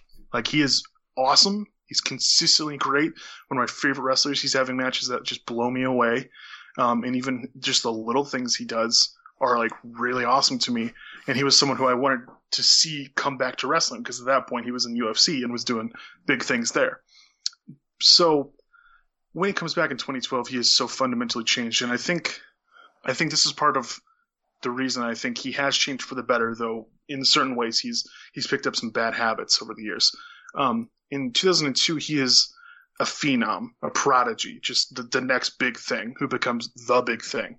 Um, and he's he's just a young kid still, and is an unstoppable force who has a lot of flaws, not character flaws necessarily, but like there's things that he doesn't know in wrestling yet. He's not the smartest or most experienced wrestler yet because he's still, you know, 23, 24, uh, and is still only like two, three years in. Um, and so then he leaves in 04, goes to New Japan, goes through MMA, and, and I think during that time, I don't, I can't speak to like how much he's changed as a person, though I, I definitely know he has changed during that time. I think the idea of who Brock Lesnar was changed so that when he comes back in 2012, he's he is still this unstoppable force, but he also just gets it, and he's not gonna like waste his time doing silly SSPs. He's not gonna he's not gonna showboat as much. He's just gonna murder people, and he does that with very simplistic moves, very repetitive moves, and it's a thematic change. It's the difference between El Mesias and Mil Muertes, uh, which I think is like sort of a similar character arc, and it's and I think it's definitely an improvement for the better. He has he's kind of complacent, which is something we're going to talk about later with a couple people. And complacency is a big deal, and it's it's made him suffer, especially when he has so few matches a year. But like taken as a whole, the dude's had an incredible career, and it's only gotten better as time has gone. Uh, time goes on, I think. I think with Brock, it's always uh, a little jarring to watch him, and it's not because it's like, uh, oh man, he was so good, then he got really bad. It's like it almost makes you wonder what's the real Brock Lesnar, because you'll watch that run from 2002 to 2004, and then you'll see him in 2012 to now, and you just wonder, like, man, like these are completely different acts, but they're so like effective either way. Uh huh. And I think that's what makes it hard to put like to say Brock didn't do it for the better because if he just came back and was Brock with his uh black trunks and black knee pads and just Yeah. came back exactly as he left, then I don't think it would work. I think the I'm fact sure- that he came back as such a different person is why Brock has uh Succeeded. you know the degree of success varies on how much you actually think he's uh helped the company the Sure, last five sure. years but just but just we're just basing it on uh nerdy how much have i liked his matches standpoint like Is that a nerdy metric? um apparently it is I think it. I mean, it's probably the most important metric there is. some people think um how much you draw um, yeah. is like the most important one All hail. but Brock is so uh he's so engaging. I Mhm. think that's always just going to be the constant with him. Is that even if I don't like the fact that he's not there all Yeah. the time, which some people like, but for me, I think that creates a void in the television and Sure. makes the television get lazier, which is, by no means Brock's fault if he's not even there. He's just one component of a larger problem. Yeah. Exactly. So I don't even blame Brock for stuff like that. But Uh, whenever Brock shows up, I can't help but be, be glued to the screen. You, you you mentioned that you find him to be very compelling, and I think it's true that if he came back as just an older version of who he was in 2004, it wouldn't be quite so compelling because like you can see.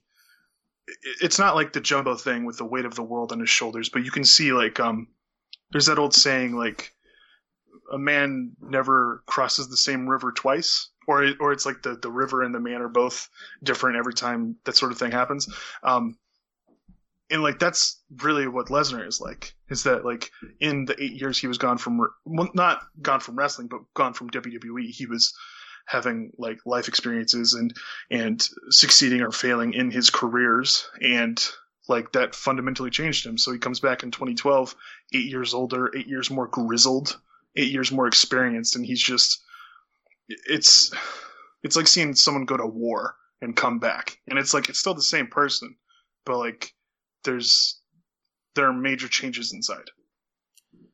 And I think for I think on some level I watch current Brock and just out of kill like just in the back of my mind I'm always wondering will like that 2002 Brock ever come back? Will will I ever see a flash of Brock do something wild, absolutely insane that Well, he he- doesn't have to do? And he, and he, He it- still and does it. Oh no, he does. He, he does. He did it. Um, most notably in that uh return match with Cena from Extreme Rules 2012, which is uh Jesus Christ! which I'm a really conflict. I'm really conflicted on that match, but uh, Really? How how so? because in the fact that like it's on its way to being like so unique and distinct in uh era of WWE where most of the big main events tend to feel the same, Uh, and then they throw in a whole bunch of referee bullshit. and Cena and Cena comes out on top still. It's not even that Cena wins. It's just like I, I no, but I get it though. Yeah, it's like a like a it's a no DQ match, and for some reason we're doing ref bumps, Yeah, which is like you don't need to. like, like you know, I, like I really hate stupid stipulations, and I really hate that when you that when you break your like when you do like pointless things in your own stupid stipulations. Like I talked about it with the um, Hardys versus uh, Cesaro and Sheamus cage match, where it's like, what was the point of Jeff Hardy? so dumb. What, what was the point of Jeff Hardy coming back into the cage? Well, now I'm like, this is a no DQ match. What did the what was the point of knocking out the refs? I don't understand. like, it's so like it's so WWE that it like makes the match feel like all that extra work done at the beginning to make it feel unique is just thrown out. Well, it, it's funny because like that's a that's sort of like a, a fundamental difference between people whether or not something superfluous detracts or just totally is uh, a, a non-factor in a in a piece of work, and people will have different opinions on that. But it's like I would definitely point to that sort of thing in like big New Japan matches that you enjoyed, um, which is I think something we'll get into in a different podcast. But yeah, like that match in particular is like one I really want to like more than I do. Mhm. But uh, in general, I think Brock's best match since he's come back is uh against CM Punk, and Sure.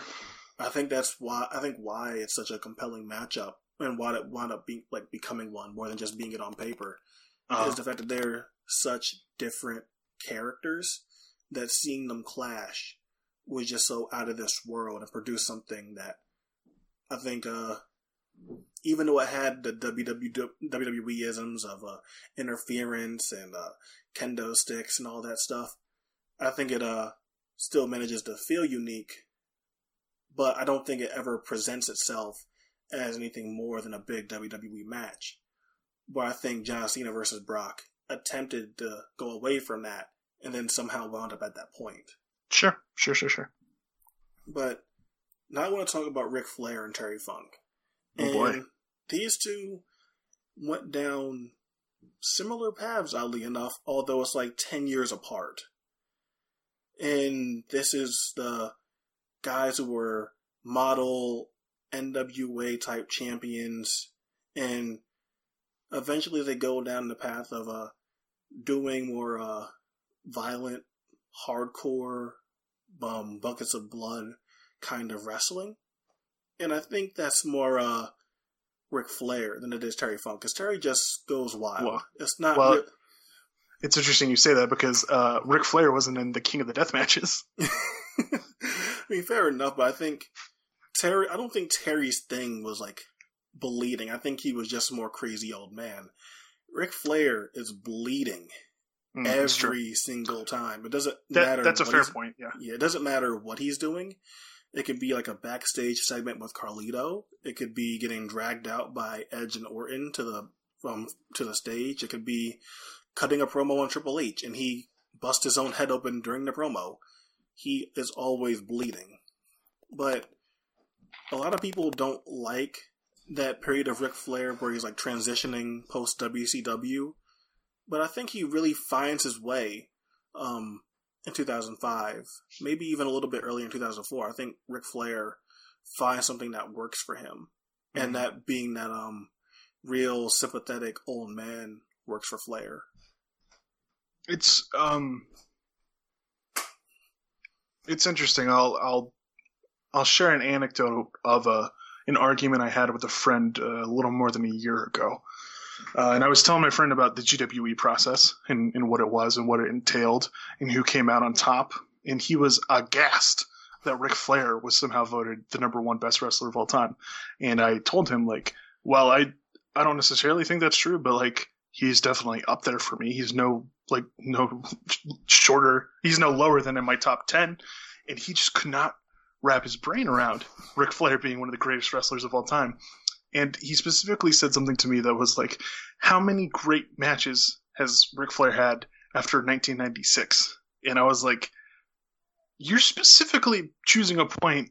In which he's already 20 years into his career and has like survived a plane crash and this has been world champion. You know, let's not forget, like he's working like hour matches in Yeah. every single territory. He's Jesus Christ. champion, you know, at multiple points. dozens Uh, of times over by this he has point. to wrestle everybody. Like no other person had to wrestle everybody the way Yeah. Ric Flair did. and I and I thought it was just such a baffling thing that he would like totally neglect that entire era of his career, and part of it's just because of who he was as a fan. Um, but I think it's inter- interesting because like whereas I think Terry Funk is so solidly in that camp of maybe not someone who got better as his career went on, but definitely found ways to adapt and at least um, attain a certain level of excellence. Um, I'm not sure if I can say the same for Flair after that like 96 period, but he does certainly have his peaks in the 2000s in which like he's doing sympathetic, uh, sympathetic old man stuff.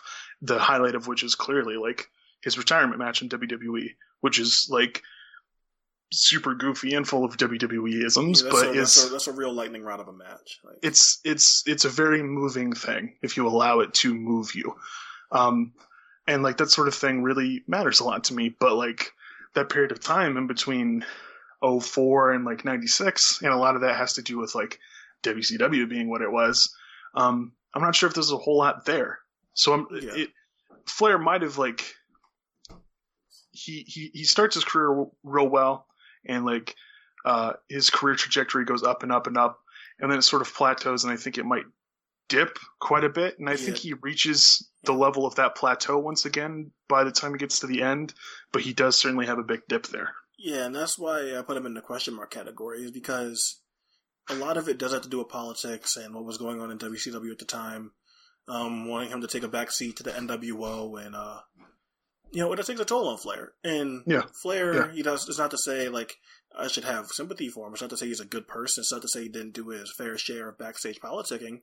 Sure. But when you're someone that is so used to being on top and being presented uh in a respectful way or, or a way that you deem respectful, Uh-huh. having someone come in and be like, "No, it's not about you anymore," can uh, be a shock to the system. Uh huh.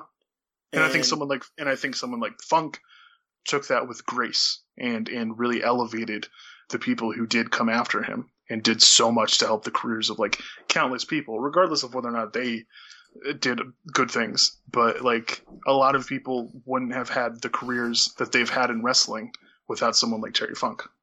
Yeah, and Terry is a guy where I think the transition that he's made, and that's the key word transition, because he made like so many different changes in his career. While a lot of the guys on this list like got better with experience and added Uh-huh. things to their moves that maybe weren't there before, these are full scale transitions that Terry Funk is doing.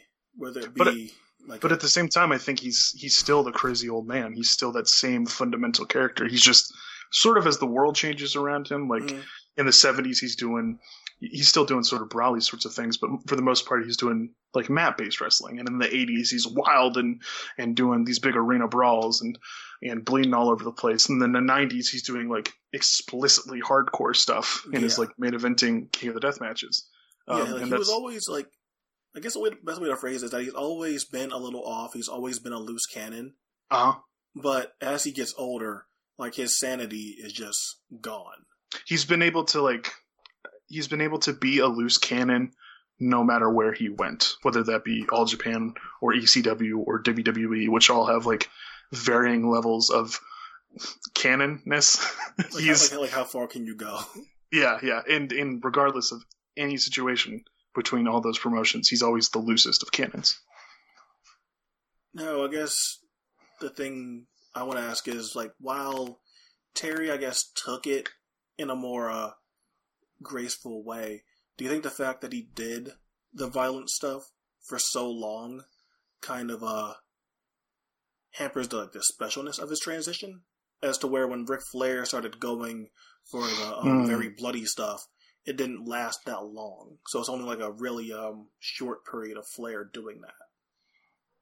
I wouldn't say that because I think there's still like you get like a good ten years at the very least of Terry Funk doing those bloody matches Right. from like from somewhere in the 90s through 2006 or so. He's still doing those sorts of like barbed wire, bleeding all over the place, my eye kind of matches. And I enjoy that stuff a lot, but it's always something that uh I guess is your mileage when it comes to Terry Funk. And it's like I am also a huge fan of hardcore wrestling and deathmatch wrestling, so I have like a higher threshold for that sort of thing. I think, and not every not everyone's gonna not everyone's going to see that six times in a couple of months and be like, "Oh, this is great! I love this." Some people are gonna be like, uh, "This is old to me." Yeah, but Terry and Terry it really did go on for as long as some of his like earlier work did, where he was doing Uh-huh. stuff. He's been doing violent hardcore wrestling for almost as long. Yeah. So now I want to go to two more WWE ish names, although one name here spent more time in another company than he did in WWE. But Chris Jericho and Kurt Angle. Mm. And Kurt Angle is one that I want to have a particular discussion about because I think a lot of the stuff that I said about Brock um, needs to be like, you know, why is it bad when Kurt Angle does it? Mm. But to start with Chris Jericho first, a lot of people think Chris Jericho like fell off at a certain point, and like he's gotten worse. And then in 2008, 2009, he was great again. Then went back to being bad. Mm. But for me, I never thought that uh, Chris Jericho was an amazing worker. Anyway, Oh, that's not the direction I thought you were going to go with this. Okay. all right, where did you think I was going? I thought you were going to say, like, I think he's always been great. no, I love Jericho. I think he's had great matches, but I would never say that Chris Jericho has always been an amazing wrestler. I think he's always been a real engaging personality. And maybe not in like Smoky Mountain or anything like that, but when we get to um, Nitro and when he turns heel, I think from then on he's always a real engaging personality, whether it be as a heel or a babyface, because he's learned how to harness his uh charisma, his talking skills, his mannerisms, his facial expressions, how he um how he uses the way he dresses to exude personality and all that stuff. I think he always had that at least since 97. Mm-hmm. So when it comes down to like people saying uh the end ring with Jericho has gotten bad, I guess for me because that's never been my focus with Jericho, the reason why I think he's a guy that has transitioned well is because no Mm. matter um what he's doing as a character, I think it usually hits. I'm not saying in the ring Yeah. he's always delivering, but as a character, whether it's uh the CM Punk feud in 2012 or uh even when CM Punk turns babyface and Chris Jericho was like, I don't trust him, or uh the stuff with Kevin Owens, or the stuff when he uh is feuding with Shawn Michaels in 2008, or the Christian feud, or anything like that. I feel like as a character, I always resonate with him, which is a different approach than most people that are on this list, but that's just how Mhm. I've always been with Jericho. Well, it's an interesting point too, because a lot of what we've been talking about is like people who have gotten better or gotten worse in the ring, like executing moves and having actual matches. Uh, and I think it's important to note that, like, yeah, I think Chris Jericho's like biggest strengths have always been stuff outside of the ring or the character stuff he does in the ring. Um, and like, I've never been a huge fan of Chris Jericho. I think he's fine. Um, and I think occasionally, like in 08 and 09, he was tremendous and was certainly having the best run of his career. So I think, like, you average that out, he does sort of get better as time goes on. But like, for the most part, yeah, you're right. The the character stuff is really what he hangs his hat on, and I think it's what we should judge him based on. And so, uh, and I, then if we're gonna do that, I think today his character stuff is the weakest it's ever been. And so I think maybe he's gotten worse in some ways. I think that's interesting because the fact that he's been in, he's been around it so long, you know, more specifically in WWE because he's been there for almost twenty years on Uh-huh. and off. Uh, the fact that he could take something as uh, simple and stupid as uh, the list is something uh, like he makes it work. He makes it work. I'm not going to deny that. Oh yeah, I'm not, it's not even that he makes it work. I think it's the fact that uh, he even takes an old catchphrase like "stupid idiot" that he's been using for so long, Uh-huh. and then that is becoming a big thing. Yeah. I think it's just like the mind of Chris Jericho. Even if it's not always like something like revolutionary, it's always going to stick with the crowd. And I don't know anyone that really has that kind of uh, mind, except maybe Matt Hardy. When it comes to people that have like minds for what like will like what will stick with the audience. and and we'll talk about him in a second. And like it's at the end of the day, it's hard to argue that like if it's getting over with all sorts of people all around the world, like it's hard to argue that it's actually all that bad.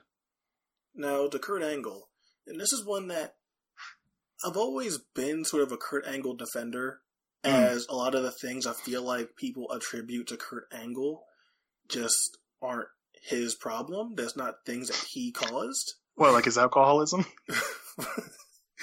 no, um, uh, the, the fact- alcoholism, the drug abuse, uh, that, but the like the losing his wife. that too. But the fact that uh the finisher spam is like what Mhm. people always point to is like Kurt Angle's problem. Like he's having these like real work rate heavy matches with finisher spam and no emotion. Like people always point to that with uh Kurt Angle. And I thought that would always that was always funny because it's like, well, I thought Randy Savage was like more Mhm. known for spamming his uh finishers on you know in a real uh, heavy amount. That's a fair argument. So so that was always like my thing is like people kind of blaming Kurt for habits that I don't think necessarily started with him. But it's not I- to say these habits yeah. are bad. Totally, oh, totally. And regardless of whether or not it started with him, I think Kurt is someone that you can point to as the catalyst to what it's grown into today, where the people that re- that Kurt wrestles then take up that habit and are doing it still today. Like John Cena is a great example. Uh, wrestled Kurt Angle in his first televised match with WWE. Well, not televised. He he did like heat stuff, but his first main roster um, WWE match was with Kurt Angle, and I think he has taken up a lot of the bad habits that Kurt had, including this like finisher spam as a way to inject drama into a match. Um, I'd say, um, to be completely honest, that Cena is like worse than Kurt when it comes to that because maybe a I'm lot not of the sure. time, a lot of the time with Cena, it's just so pointless that it's like, like I'm not saying that's not pointless, pointless with Kurt, but like when Sure. I'm watching Cena and I love Cena, but when he does it, sometimes it's like, what, what was the point? Like, and then he, like, he's like, you know, he's the prototypical finisher, shocked face at the camera kind of guy, even if the finisher is like hit at a moment in time where it just makes no sense that that'll be the end of the match. And part of that's like just the meta narrative that we have as experienced wrestling fans to know like oh there's no way this match is ending here Exactly. and that's sort of that sort of adds a wrinkle to this i will say that like one thing working against cena is that i don't believe kurt angle's most egregious wrestling finisher spam was on a weekly basis but during cena's um really enjoyable but flawed us title run Oh, yeah, in yeah, yeah, 2015 yeah, yeah. He was like, doing it constantly, week in, week out. He was doing it against guys like Against Sami Zayn, Cesaro, Stardust. Yeah, people who just Like Zack Ryder needs two attitude adjustments. yeah, I- that's not that's that's a little much. You know, like the criticism of Flair from people is sometimes that uh he gives people too much. Uh huh. And John Cena, while he is like the most unselfish uh, top star ever, and that's something to be commended. When Yeah. you're when you're wrestling Zack Ryder, like, does he need to be kicking out of your finisher? Yeah, it's there's definitely a line that is drawn somewhere, and people like Kurt Angle and John Cena have crossed that line. But we're talking about whether or not Angle has improved or deproved uh, in his career. I think with And- uh, Angle, before you uh, get to what you were going to say there, Sure. is that I think Angle is more of a case of uh, stagnation than getting worse. For the record, Hmm. Okay. You wanna you wanna um you brought it up earlier in the podcast when you explained what this was going to be. Do you want to uh, explain the difference between those two terms? see a lot of people like think that we touched on it earlier when it came to getting worse and getting better, and if you're not getting better, then you're getting worse. Uh-huh. But I think Angle is a case where he capped off at a certain point, and at no point was he told that he needed to change things, that he need to get better because he's already being pushed so hard. So why would he change things? It's almost It's like yeah, a, So- a big a big part of Angle is that he had such success early in his career that like, and I don't think anyone's ever approached him and asked him to do things differently. Uh, so those two factors together have have put him in such a situation in which he's like, I know what works, and what I think works is this very weird specific thing that comes with it a lot of problems. And I think this is something that you said that you fear uh, of Matthew Riddle becoming, of him Uh, having totally. such success early on that when he gets older, will he try to get better or will he be sticking to the same thing that he was able to do when Uh-huh. he first started wrestling? it's it's it's a, it's a common problem I think with a lot of guys who who get real good real early. Um, and it's like I like I'm a firm believer in that like you have to spend a certain amount of time in your career like just uh slumming it. You have to like work through the shit. You have to work in front of VFW halls of 20 people and do that for years to to develop the sorts of skills that you need to be a really good wrestler. Um, and more and more, you see guys like Matt, Matt, Matt Riddle, like Will Ospreay, who don't necessarily have a lot of those experiences, and I think they're worse for it in some ways. And Kurt Angle, Kurt Angle's one of those people. I think it is such a bummer he didn't actually join ECW because I think working in ECW would have would have fixed certain problems. Like a lot of people um throw things out this like throw things like this out there where like X should be the greatest wrestler of all time, but they're not. Sure. I feel like Kurt Angle is that guy where it's like Uh-huh. he should be the greatest wrestler ever. And a lot of people, a lot of people think he like is. Yeah, like you look at to say Meltzer some people. Yeah, a lot of people like, do think that he is like a top five, top ten, top Totally. one greatest wrestler, you know, kind of greatest wrestler kind of guy.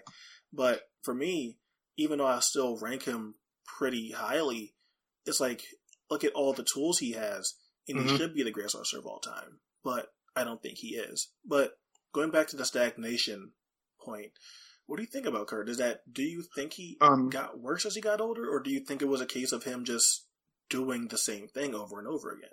Well, I think to really answer that question, we have to get to the bottom of what stagnation means, and I think the heart of that term is perception. Right. And I think it's I think it's how you view a person not changing over the years. There's a lot of people who've been doing the same shtick forever that I love.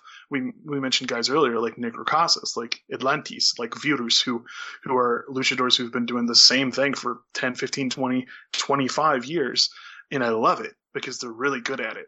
But sometimes, like we mentioned with someone like Solar, um, sometimes there are missing aspects of that.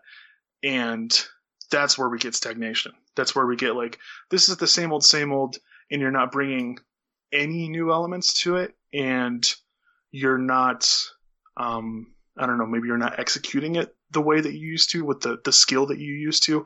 And that's where we get stagnation. That's where we get like, this is, this is the same old shit and I'm tired of seeing it. And you're not actively getting worse, but I'm not happy that you're not getting better. I think as a Um, viewer, it, like it wears on you a lot where you want something to Uh-huh. be different, but if you're not getting it, it causes a more uh, extreme reaction.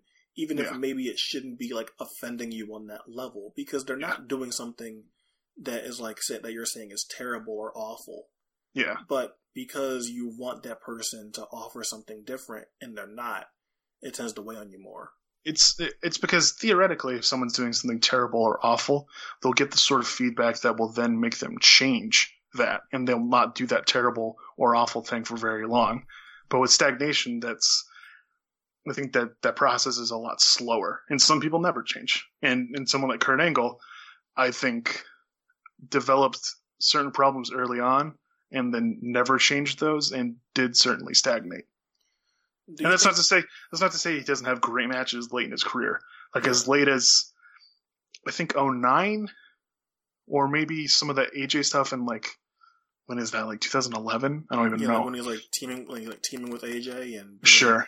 Like, Uh, even- good- yeah, good stuff. Even in the late t- or, or fuck, he had uh he had a match with Lashley in 2015 that I really enjoyed. Um like he he's still a real good wrestler and has had great matches this late in his career, but like and and another thing is like his like I don't want to see him wrestle anymore because Yeah. like the personal things in his life. Like he is a self-destructive person, and wrestling is his conduit into destroying himself, and I don't want to see that anymore. So like having to witness that over the period of like ten years, along with artistic stagnation, is it's a real bummer. One thing that I want to get to before we get to um, why is it bad when Angle does these things, but Hmm. when it isn't with Brock. But do you think that like some like part of the reason why uh you can come across more you come across more uh blunt or harsh when you uh um talk about wrestling to some people comes from the fact that uh even if something isn't bad and you can acknowledge that something isn't bad that you may uh talk in extremes and like a hopes to like maybe some maybe something will get uh different with this person that maybe will get something uh a bit more unique instead of the same old same old Could you? I'm not sure if I totally understand where you're where you're getting with this question. i think bec- because uh with a lot of um, what you write and what you say Uh, some people can think you come across as a harsh or blunt totally inflammatory. yeah. and like- knowing you i don't i know you don't hate a lot of the stuff that you um i know you don't hate a lot of the stuff that you're uh uh, accused or uh, of hating.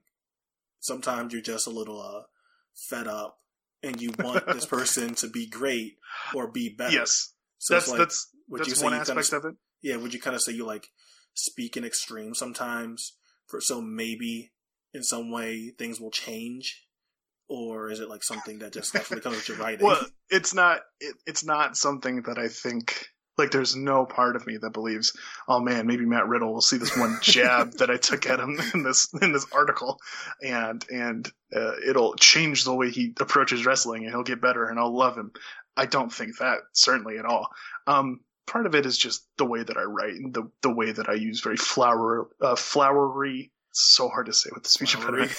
Flowery and very impactful language. Um, though I think I think really where most of that comes from is just like trying to get my feelings and ideas across to people who think very differently, um, and trying to make myself understood. Which I've, if you know anything about me, and if you want to hear more about that, uh, you can go listen to my Lucha Undead podcast with Tim Buckner here on the Place to Be Nation. Um, and I've I've struggled so much in my life with with making myself understood, and so I think sometimes like I do come across as such a brash and such a extreme person sometimes because I think I feel the need to do that in order to get the point across. Well, Kurt Angle and going back to his repetitive nature, we talked about it with Brock. When Brock comes back in Uh-huh. 2012, it's German suplexes, knee strikes, all sorts of clubbing, clubbing blows, an F5, maybe a Kimura thrown in. It's very limited. With this more recent version of Kurt Angle that we've been getting as he's gotten older is German suplexes, German suplexes, ankle lock, Kurt Moonsault. slam, and maybe a moonsault. Jesus, fucking moonsaults. And I was wondering, do you think that the reason why we're harder on Kurt Angle for being so uh, repetitive is the fact that he doesn't have uh, nearly the same uh, compelling aura or personality as Yes. Brock? when You're- you're- these things. You're getting to exactly what I think is the major difference here. I spoke to it earlier with like this thematic change that Lesnar had when he came back in 2012, in which he is he's grown, he is grizzled, he is now more of a complete behemoth, a total monster that he he wasn't quite when he was uh, younger and earlier in his WWE days. Um, and as like just this unstoppable heel like I think that sort of idea and that sort of match layout fits Lesnar's approach very well. With Angle, he is like this all American, this Olympian, this for the most part a baby face, like someone who has to struggle and has to like do five ankle locks and three uh three Olympic slams to get through a match and is always and his matches are always like super dramatic. I think because he's that sort of a of a baby face, it, it comes across in such a worse way. Like he is struggling against. How do I put this? He is struggling against uh, a greater force that I don't think is as great as someone like Brock Lesnar. And I think with someone who is as great as Brock Lesnar, that force is requisite. That force is is maybe excessive at certain points, but is warranted. But with Kurt Angle's situation, I don't think it is. to get to someone who I think is uh, possibly the greatest case of someone continually changing themselves as the wrestling landscape and the world around them changes. Matt Hardy. Oh, I thought you were going to say Brutus the Barber Beefcake. I mean, if you Sort if of. you if you, I- if you squint hard enough, they look they look similar. I would I would wager that there is more similarity there than you'd think. I would assume it would be the drugs. Sure, man. But when you look at Matt Hardy, and not even having to go back to the Omega stuff, but when you look at him Mm. when he's super young, doing jobs on Monday Night Raw, to when they get full time contracts and they're coming in as these, uh, I guess like mesh shirt wearing, uh, I don't know how to say it because I know there are some things that actually annoy you, and I'm not sure which one would be correct. I don't know where you're going with this one. You trying to call him goth? I'm not. I'm. Mm, because I don't I don't think I'd call him goth, but they've got like goth elements like in their, goth, in their I would say. I would say I wouldn't say goth, but maybe gothic, maybe like Uh, there's they're I don't know they're sort of like ravey. They're sort of just alternative. Uh, it's like the '90s like slacker culture. I feel like it's more uh I don't know Donnie They're Darko, very- Don, Donnie Darko-ish. I'm not sure. I think their team name is really just the most indicative of what that style is. It's Team Extreme. Well, I That's what it is. meaning the Team Extreme stuff because that's that comes later on. But like when they're the new Brood, Oh yeah, okay. Yeah, so, so that's that is certainly a different. Yeah, that's more gothic. Yeah. yeah, so that's what I was thinking there. But obviously they transitioned into, te- into Team Extreme. Um, this pair of Wild Boys. Um, and as Oh man, I'm gonna have that song stuck in my head now. This entire podcast. but wow boys, wow boys. this is now a Wild Boys karaoke dedicated podcast. You, Cro Cop. But now with, but now when they go solo and they get put on different brands, Matt starts to develop this version one character. Uh huh. In this V one stuff, it's the first time Matt had been able to go heel, which is Uh-huh. something if you uh, read any um, interviews or watch any documentaries when he talks about that time period, that's something he's wanted to do for a while. He wanted to go. I didn't know that. he wanted to go heel, and he just lets loose, and he is so cocky and arrogant and so over the top with the Matt Facts in the presentation as seller with the computer um, Uh-huh. and booting up the version one. It's tremendous stuff. And then when he comes back after being fired and he's fe- and he's feuding with Edge, he's like the best baby face in the world. Probably he Mhm. is absolutely incredible as this fiery man who's been done wrong by everything in the world. And once we even get past that, if we get him on the independent scene, more specifically in Ring of Honor, this is when he starts uh, using YouTube a little bit more. And he had always used social media to his advantage very well. One of the first guys to use social media to boost himself up. That's how he got Mhm. back into the fold with uh, WWE to begin with. Uh huh. And we see him as a heel again, doing these hilarious things on YouTube, uh, make, like talking about the fat Hardy stuff that where people would uh, body shame him because he had gained a little bit of weight. And There's a lot of weight. it was, it was. um, but he shows a real humorous side while still Uh-huh. being like a real hateful heel. A lot Uh-huh. of people don't like that period of Ring of Honor, but I think Matt Hardy's work in that company is still tremendous stuff, even Sure. if that period of Ring of Honor isn't like the best as a whole. But before we get into like um, you know, obviously the broken thing, what do you think of like just Matt Hardy so far at that point in his career? It's it's it's funny when I first got into wrestling. Like I really loved Matt Hardy. Uh, I I don't know why he he had a cool theme. I love that Monster Magnet theme a lot. Um, he had an interesting look. Um, I tend to gravitate towards like the lesser of two brothers in brother tag teams. Um, like there's I don't know, there's a lot going on there. A lot of like small factors that add up to me really appreciating Matt Hardy. Um, and then sort of like as he got as he left WWE and as he changed a lot, I, I didn't like him so much, and the broken stuff has like annoyed me in certain ways. But it's like you look at just you look at the scope of his career, and it is fascinating how much he's changed. And it's not like he's doing, for the most part, I wouldn't call these different gimmicks, but it's it's like you can see the evolution of sort of maybe an unstable person uh, as they change uh, throughout the years as their career like rises and falls in different promotions and and it's it, it's fascinating to watch because it's it's it's like a 20 year arc and it's it's one of the more interesting ones in that time period in wrestling I think and like I feel like a lesser version of this, as far as like it doesn't uh really span across the um across all the wide ways Matt Hardy's does. uh-huh But I think Edge really is a guy that uh kind of has like a weird career Sure. path in weird different iterations of characters like Matt does. And I know that when I talk about Edge, like I'm usually like the person that's like really high on him. Uh-huh. Like when you look at his career and like all the different uh ways he goes and just the ways he's being he's able to be a different heel in so many different ways, not being able to well it's hard to really put into words how I feel about Edge. Because in some ways he plays the same character, which Uh-huh. I can understand totally where someone is coming from.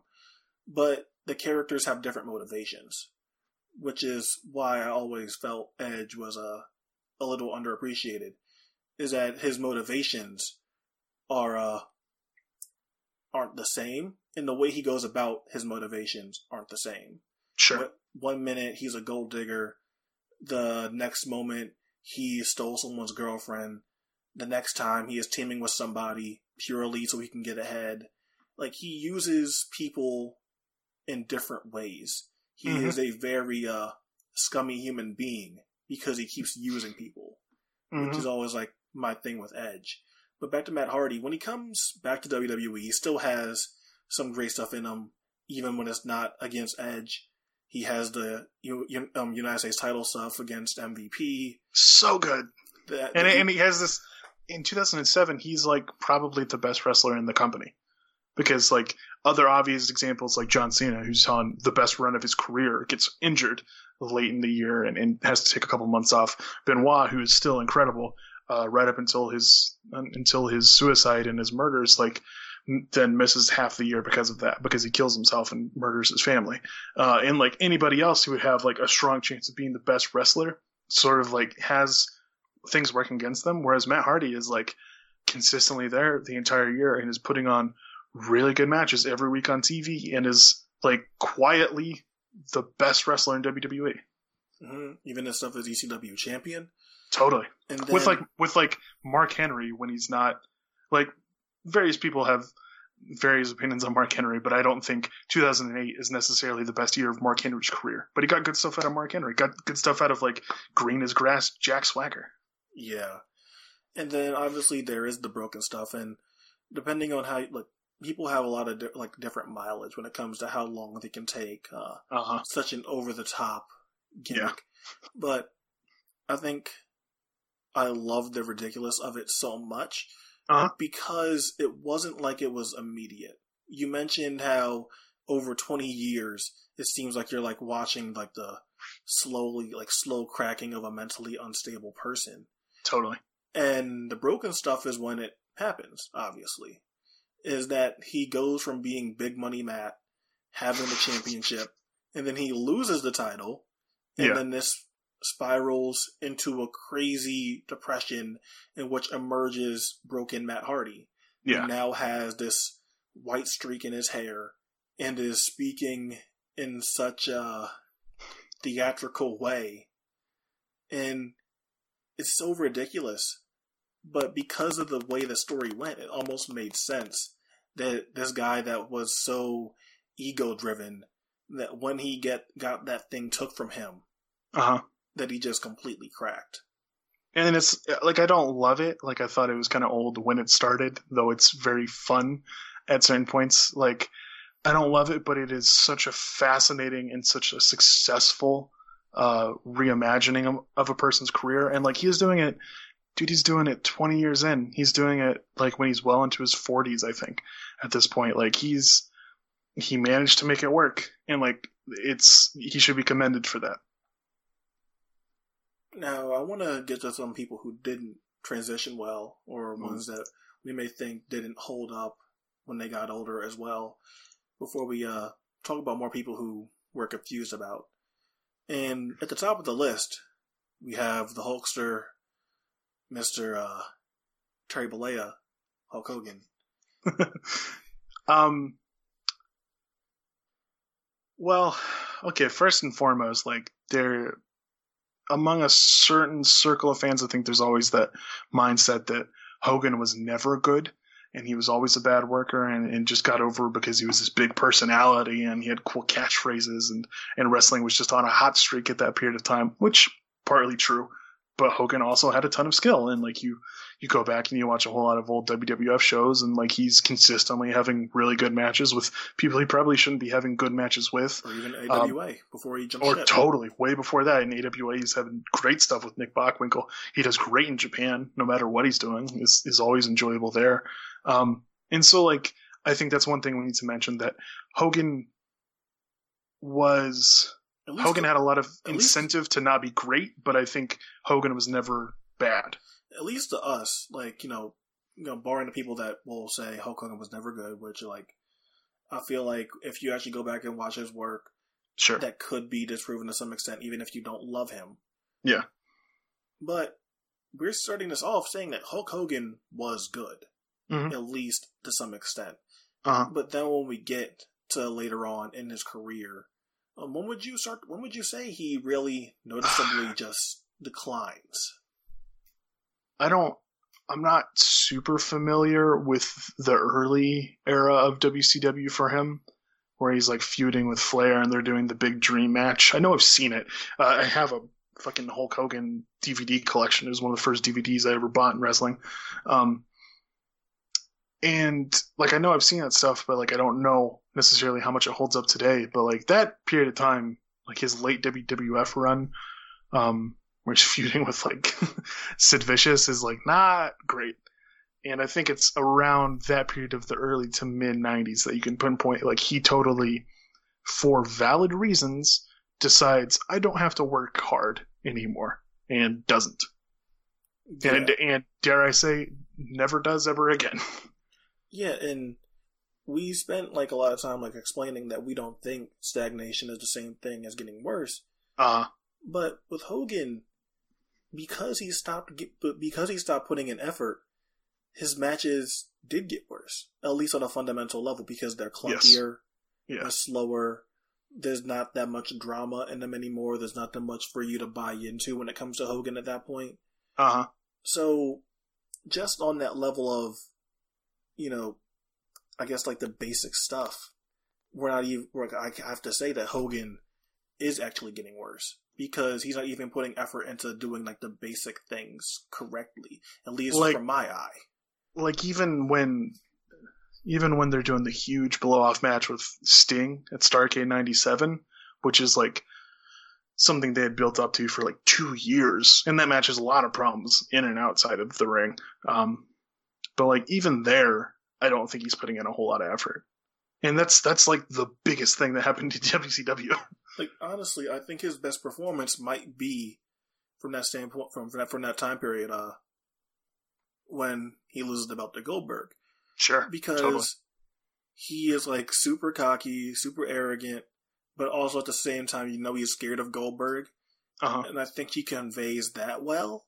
Yeah. But other than that, no, like I, I, I, there's nothing. And even when he's put in a position that you would think you could have like a good match with Shawn Michaels in 2005, he doesn't want to do the job to Michaels. Sure. So Michaels goes out there and like, all right, we're gonna do things my way now, since you know.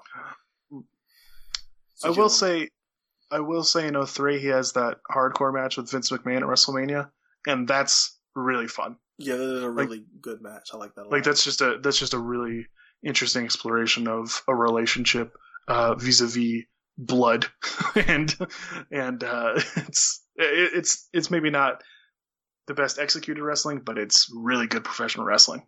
And it's weird that I honestly think I enjoy almost all Vince McMahon's matches. I'm not gonna say I'm not gonna say all of them because there has to be some some I'm forgetting where they're just really uh gross. Like some some DX stuff, maybe. Maybe Maybe, but I was thinking if he ever put himself in a match with Trish, but I'm not sure he did.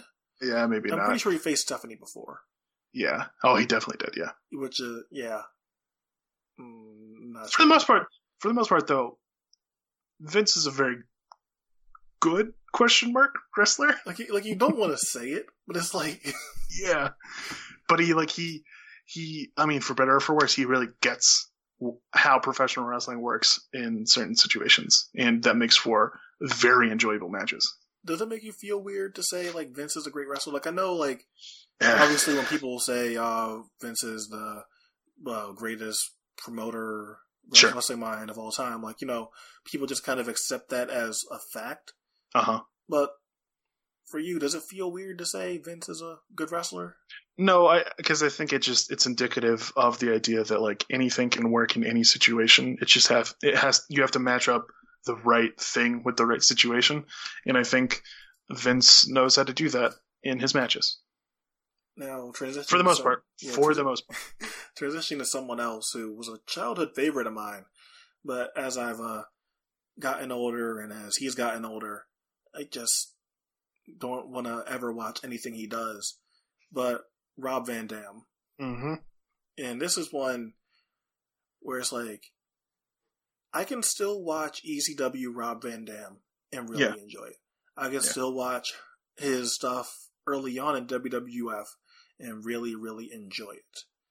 But I think once we get to like uh 2006, Seven. six, Six, seven. Okay. yeah, six or seven. I'm just like, uh, I'm, I think I'm, I think I'm like all Rob Van Dammed out. Like I don't need any more RVD, and I think it's because um, I think with RVD, he's one of those cases where someone loses th- loses their coolness, um, after like they're just doing the exact same thing over and over again.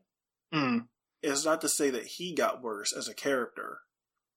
I just think the coolness rubbed off, which is a big part of his work. Not to mention the fact that as he gets older, um, his body just can't do the same things anymore. And Uh-huh. when your whole thing is being like this extremely athletic guy, Yeah. you can't do that stuff as well, that's going to affect your work. I it's uh I think it's a two prong problem. And I think to really get to the heart of why someone like RVD didn't transition into his later age well, uh, I think we need to compare him to a similar wrestler who did do that, and it's Rey Mysterio. Um, Right. Rey, Rey Mysterio being the impetus behind this entire podcast. Um, and uh, I think Rey is someone who had the stack had the deck stacked against him very much in his career, in that he gained a whole bunch of weight due to where uh, he was working in 2002 and later. Uh, some of that being natural muscle mass, some of that probably not. And he had a ton of really serious knee injuries, which like really fundamentally altered what he could do in the ring. And as he gets older, he is unable to do the athletic things that brought him to the dance, and he's getting surpassed by these younger, more athletic people who can do things that are even crazier than what he used to do. Um, and so he's forced to change his game, and he's forced to like rethink the way that he can approach matches and rethink the way he can approach um, the form response that he used to do, and maybe switch them up so he can still do them in certain ways. Um, and I think what really makes Rey Mysterio work is like he has such a such a good grasp of like psychology and has a good grasp of like how someone like him wrestling against other people of various different sizes and experience levels should work and being able to execute that well. Rob Van Dam, on the other hand, as he gets older, he doesn't really change up his style all that much and, it, and sort of, I think, tries to do the same stuff he used to do. And I think a lot of that might come from the fact he's very close to Sabu, who uh, is a person who continues to do that to this day, despite the fact that his body is totally broken down. Um, and I think RVD, and you can go back and watch all of his old matches, and you can see that this sort of thing never really popped up a lot. I think he never really got that grasp of like how to put together a compelling wrestling match. He just knew how to do like a cool wrestling match, and that's that's that's where it falls apart. Because as you get older, like you can't do the cool stuff anymore. Yeah, and like some people, we mentioned Negro Casas, like some people are able to still be cool. Uh-huh. But when your whole thing is being, uh, you know, 420 uh, skater dude, Smoke weed every day. um, you know, it's oh, like what if Matt Riddle is still doing this? I was gonna say, yeah. like Matt, like the whole charm of Matt Riddle is going to be gone, and that I think I think that's Ooh. scarier than him being Kurt, Kurt Angle. Like he might Yeah, be a mix of like Kurt Angle and Rob Van Dam. He's already in his thirties, man. Like time is ticking. Yeah, like he might wind up as a combination of both those guys, which is Oh not man. good. But Rob is someone that really is affected by time and place. Uh huh. And maybe it's not fair on some level to say that Rob Van Dam, Rob Van Dam's early work doesn't age well. But Sure. I can sure as hell say that him doing the same act in the 2010s isn't working at all. Yeah, and I like you need. I think in other than in very few examples, like you need to adapt your stuff and update your stuff with the changing times. And like for the most part, if you don't do that, you're fucked. Now to go to more uh, guys responsible for the current wrestling landscape as far as independent wrestling, two of the forefathers of it. Scott Steiner.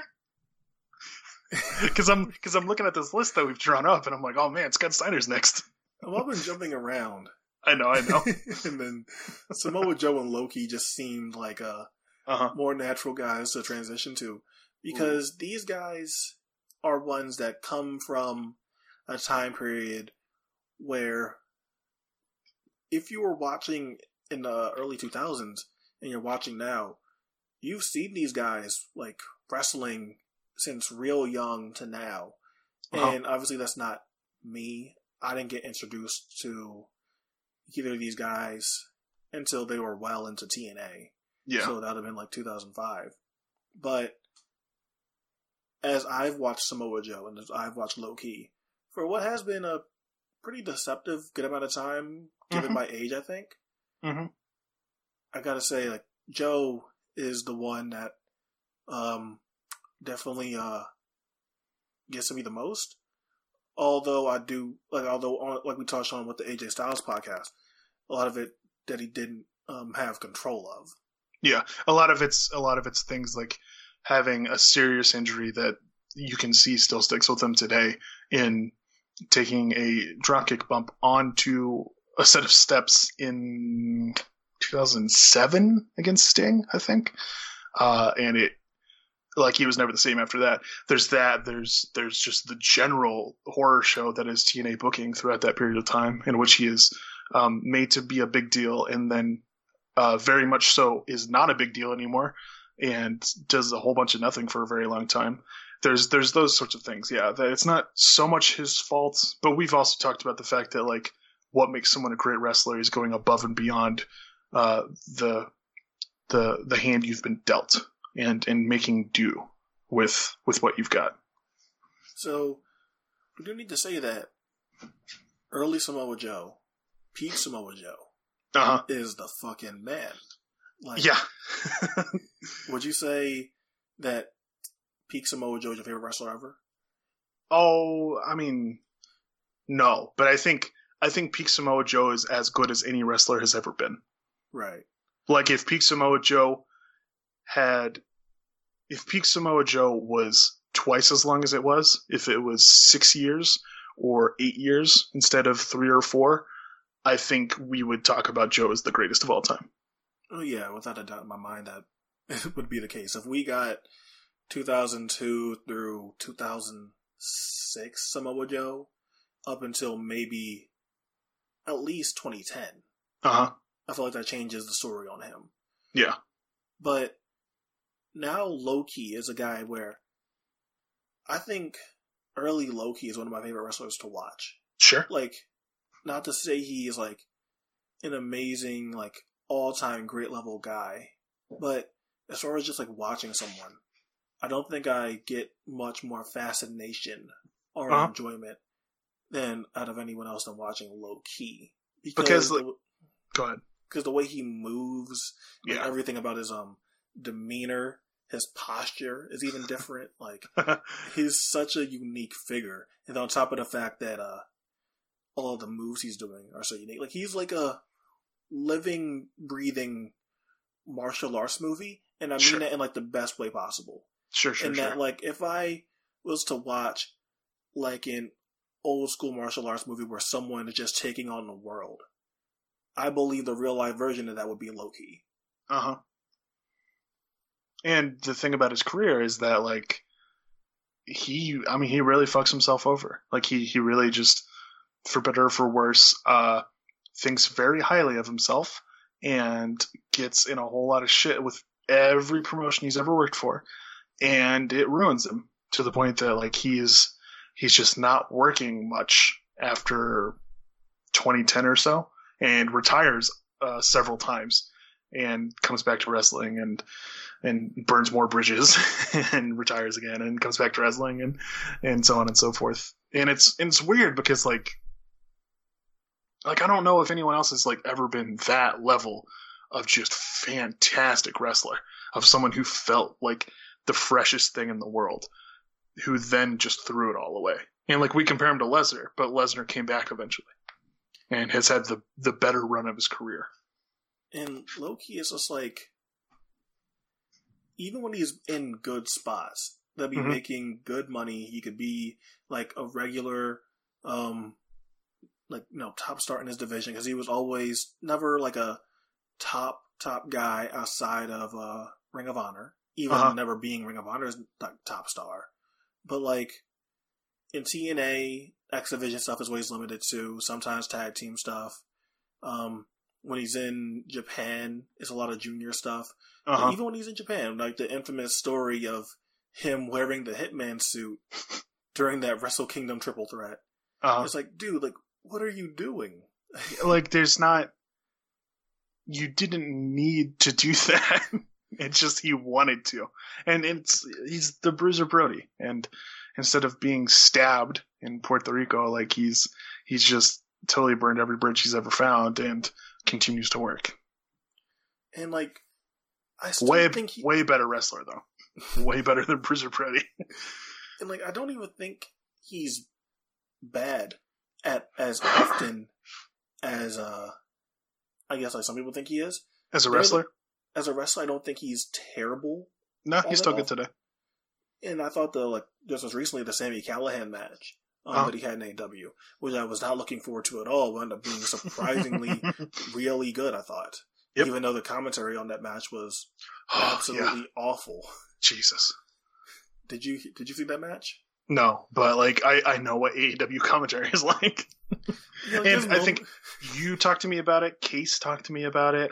Someone else on Wrestling with Words talked to me about it. It was it was not it was not a singular thing. It was pervasive. People hated it. Yeah, like it kept going and going and going and going and that's like the only bad thing about that match, other than the finish. But Mm. yeah, I thought Low Ki that was his best performance in years. Sure.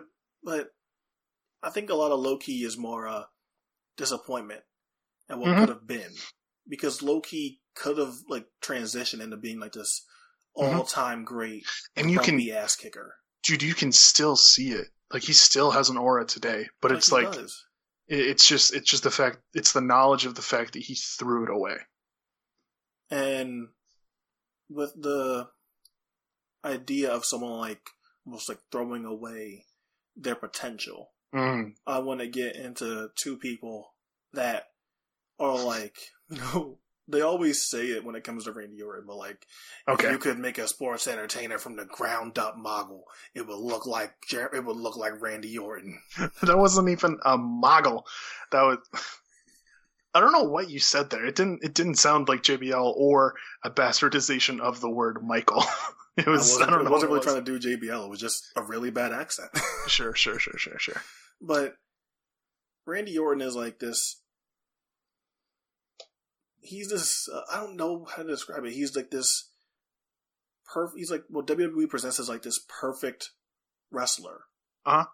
But as a viewer, I don't think I really get that from Orton, except a couple of times Mhm. in his career. Uh huh. And I think the fact that they've uh, presented him as this for so long uh, is why he hasn't transitioned well because they're still going with this idea Ooh, that he's interesting. this, you know, perfect sports entertainer, and that's It- what they've been doing with him for over ten years at this point.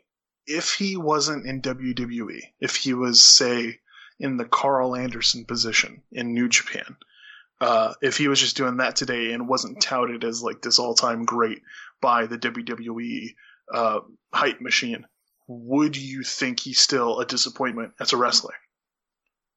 Um, probably not because a lot of it has to do with the fact that WWE is placing expectations on Randy Orton to be Sure. amazing.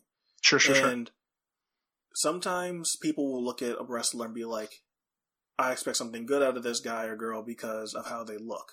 They have Uh-huh. a look that would that um, you would assume breeds to being a great wrestler. Totally. But when you have the company narrative pounded on top of you Good word. time and time again, on top of like uh already having that look, that does create an expectation that you're if you're not getting the best thing ever, Uh-huh. then you're getting a disappointment. And on top of that, you have past matches in which he's really great, and it's just it's not there anymore. It's just inconsistent, and it's all because of him. Like it's it's completely down to his effort. He is still booked very strongly throughout his career. Even at his worst, he's doing like he's he's doing like the Evolution 2.0 stuff, in which like he's still a very major heel figure on the roster, and like Giving him his own stable. Uh, yeah, totally. His own stable of like the guys that they wanted to become the new generation. Like that's a, that's a very important and very, uh, very focused on thing.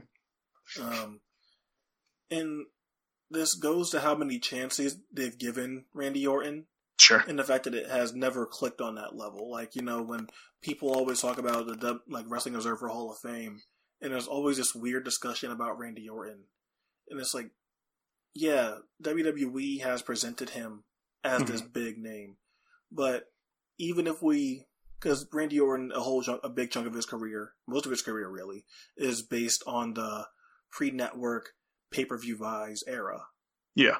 and on shows that he's main evented, maybe I'm wrong, but I don't think there's ever been a um, significant boost in having Randy Orton on top as a draw. I don't think on house shows that have ever shown Randy Hmm. Orton as being like a major draw on that circuit either. I remember hearing a figure back in the day that the only people who actually um, spurred any sort of major change in pay per view buys, like comparing one pay per view to the next, or comparing uh, a pay per view in 2010 to the uh, pay per view in the corresponding month of the year before or the year after, the only two people who ever like really spurred any sort of positive change were Triple H and Jeff Hardy. Yeah, and then when you look at house shows, Rey Mysterio was a Uh-huh. notable house show draw. Obviously, John Cena. Mhm. And then number you- number one and number two baby faces in the company. Yeah. And then even if you wanted to throw something in like merchandise sales, I don't think Randy Orton's ever been that kind of guy when it came to merch. Uh huh. And especially how like fast CM Punk caught fire with his merchandise. And on Sure. top of that, it's just CM Punk having nice merchandise that people would wear. And Randy Sure. Orton having like these Yeah. weird, almost like affliction shirts. There was one Randy Orton shirt I liked. I don't remember what it was. I think Dan brought it up on our SES recently. But like you're you're getting at all this like potential where Randy has all this incredible potential and clearly has so much skill, but just doesn't utilize it because I guess he's complacent, which is a very common thread in WWE. I feel, um, and it's it's kind of a bummer because like you compare him to other guys who are like real young prodigies, like Jun Akiyama. If you want to do, or Jumbo Tsuruta, we mentioned him too. If you want to do Matt Riddle, you can do Matt Riddle. They're all guys who put a ton of effort into their stuff, and after a certain point, you don't get that from Orton. And I think this would be a good time to introduce John Cena because John Cena is a guy that obviously coming in the same year to the main Uh-huh. roster as Randy Orton did, he wasn't pegged on that same Yeah. prodigy level like Orton, where Orton was picked to be an evolution and he was going to be uh, handcrafted from the coal that turns into a diamond. I Mhm. think that's how the promo went. But when you look at John Cena, I think he's a guy that clearly gets better Mhm. as time goes on because he has to work for everything he has because Yeah. he's behind Orton and Batista He, and and Brock Lesnar. yeah, he he's. We talked a lot about AJ Styles being an incredibly hard worker in that podcast a couple months ago, um, and that's certainly true. But like John Cena, man, big lug works hard. Yeah, and I think with John Cena, like as as his career trying to um dwindle down, it's gonna get lost like Uh-huh. how much he was actually behind those guys. Sure. because I mean, yeah, Batista comes in with the weird um uh Deacon Batista gimmick. where he's like put with D-Von, and that's maybe not the best way to have debuted him. But once they put him with Evolution, and he's in there with Triple H, Flair, and Orton, you can see where they're headed with him. Mm-hmm. And I think it's just the fact that John Cena, even when it, when he's not like he was never meant to be the face of the company. I don't think so.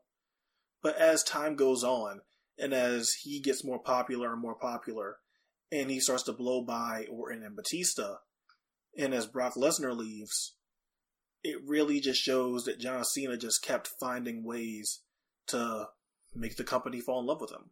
Uh huh. And while Batista, I think, did great work as his um, first run was starting to wind down, I thought he was really good in his second run, although it was a case of wrong place, wrong time. yeah. yeah, yeah. I think if you just compare Cena to Orton and how hard Cena had to work compared to how Orton had to work, Cena's a case of transitioning well, Mm-hmm. you know, to being the top guy when I don't think that was ever the plan. Yeah, and like I don't think, I think Cena's best work was ten years ago. Um, though he's not substantially worse today. He's just changed so much as a, as a as an athlete and has had to adapt to certain things. And we mentioned earlier he's got some some really bad habits that are very annoying, but for the most part he's still incredible. And I and I wouldn't say that he's he's stagnated at all or gotten worse at all. But Randy, Randy's like textbook definition of of either stagnation or getting worse. And it stinks because like he occasionally hits those peaks, and those peaks are really Sometimes good. Randy Orton is like really brilliant, but Uh-huh. then, but then it's like I think the best stuff Randy Orton has done the last few years was against Daniel Bryan. Yeah. but he like Daniel Bryan is also the person I think is the greatest wrestler ever, and that was during like this point in time where Bryan, if you are not having a great match with him, there's something wrong because Yeah. he's going out there every week and tearing the house down. Mm-hmm. So it'd be easy to go out there and have a great match with Bryan at that point. Um, something I'd like to ask you. We're talking about how Orton never got better because he chose not to. Is that a worse sin than getting better because you made the wrong choice artistically? Like you you chose to do a certain gimmick or a certain shtick that just didn't pan out the way that fans wanted or the way that you as a viewer wanted? Um, yeah, because even if something doesn't land, you at least tried. Sure. You at least put in the effort to do something different, to do something creative. And Uh-huh. even if it doesn't wind up uh, sticking the way you would want it to, you at least gave it a, a solid try. Like Bray Mhm. Wyatt. Even if the Bray Wyatt character doesn't land the way I would assume Bray would want it to, I can't blame him for that. Like on a few reasons, a lot of it with the, has to do with the fact that with a character like that, the company itself has to put a lot of care and um, effort into the presentation and how protected he is, and he can put in all the effort he wants into the writing, into his mannerisms, into his body language. If the company isn't going to put any uh, effort into making him seem credible, then all that effort is for naught. Yeah. Randy Orton, on the other hand, they can put him in all these positions, and continually, I mean, continuously, he can phone it in, do the most basic Randy Orton performance you can possibly get. And that's not the company's fault at that point. Although I'm not going to say they've booked Randy Orton perfectly, but if you look at just pure um, booking decisions over the last 13 years of Randy being presented as a top star, they've given him so many chances to be that guy. And after all that time, if you still can't do it and they're still doing it now in 2017, then that does fall on you. Uh, But Barry Windham is one that we put down here that I'm actually curious on because I think Windham is a lot of it has to do with injuries. mm, And- very much so. Yeah. Yeah, and I think you had uh, posed this question at some point when we were planning this episode. Is that is it fair to put someone down as they didn't transition well as they got older if their body is failing them at such an alarming rate. Yeah, because we we mentioned a little bit ago Samoa Joe and Low Ki, where um, Low Ki very much chose to ruin his career and to prevent any forward momentum or any positive change or any progression to become like an all-time great. Uh, and Joe, for a variety of reasons that weren't necessarily all up to him, uh, was robbed of that sort of opportunity. And I think Windham definitely falls in that latter latter category where like he was so great when he was young, but like a lot of injuries mounted up and prevented him from being an all-time great. Even though he, I, I, do think very highly of him still. Yeah, and I think when you bring up Windham, naturally Dustin Rhodes or Gold Dustin Rhodes or Goldust will get brought up. Totally. And Dustin, while he had a, he came in very, very hot. Um, I think his hardships are different than Barry's because one, his father was still in the company while Dustin was there. So whether it be in WWF or in WCW, you still have the shadow of Dusty very much over Dustin because Dusty is still there in big capacities like being a booker, like being a commentator, like being an on-screen personality. And Dustin had his demons, uh, drug issues, and he's a guy where we just talked about is it a worse sin to try and have it not connect or to just put in no effort after being continuously given opportunities. And Dustin, I think he delivered when given opportunities but he also took a chance when he didn't have to either. Mm. I hmm. think he could have easily coasted off of being the son of Dusty Rhodes. But, I think. Okay, go ahead. But he didn't, and he took a huge chance, um, pitching the pitching the Goldust thing, and it for some for for some people completely changes his career in a bad way. Uh huh. But once we get past the initial uh, shock value of the character, and once we transition into the early 2000s and even his return in 2013, I think because he settled into being a combination of Dustin and Goldust, he is just a really great worker on top of yeah. having a really interesting character. Um, I think the whole Dustin angle comes down to two things one of which we brought up earlier, which was the idea that like um, a lot of a lot of what it takes to transition well into the later stages of your career is just like perfecting the sort of fundamentals, the rock solid uh, things you do every match in and out of the ring. Um, and I think Dustin is most certainly someone who has done that, who is like, I guarantee you, just the easiest person in the world to work like you would just you could sleepwalk your way through a match with Dustin, and that's not necessarily a bad thing. Like it's just that's, that's a great super thing. easy. yeah, it's that's a great skill to have when you're wrestling five days a week. Um, and so like fundamentally, on an execution basis, like he's incredible, and like he is one of my favorite people to watch in the company because he just doesn't fuck up, and like I think really highly of that. More importantly, though, um, this was something that was brought up. I don't remember by who, uh, but someone brought this up during the GWE process, and they talked about how Dustin had a great skill to make any sort of outlandish character work, and how that was taken to extremes by Vince McMahon and WWE and Vince Russo and, and that cohort. Um, but I think there's something to be said that so much of why I think Goldust has, well, so much of why I think Dustin has transitioned into the later stages of his his career so well is that like he put so much effort into making shitty and weird and um, just freaky gimmicks work. Like he he he's put so much effort into them to the point that like I no longer am weirded out by them and I find them just more endearing. And like that's I mean there's a lot to be said about that. It takes a lot of skill. Yeah, and it's not to say that he hasn't had bad points in his career, sure. notably in TNA as uh, uh-huh. Black Rain. Yeah, which is and a lot of that, a lot of that has to do with substance abuse. Mm-hmm. And that goes back to the fact that he has had uh, downfalls due to addiction, but Uh-huh. he is someone that does overcome it. And then even in 2013, in a angle that wasn't really about him, he Yeah. was the shining light of a authority versus the Rhodes family program.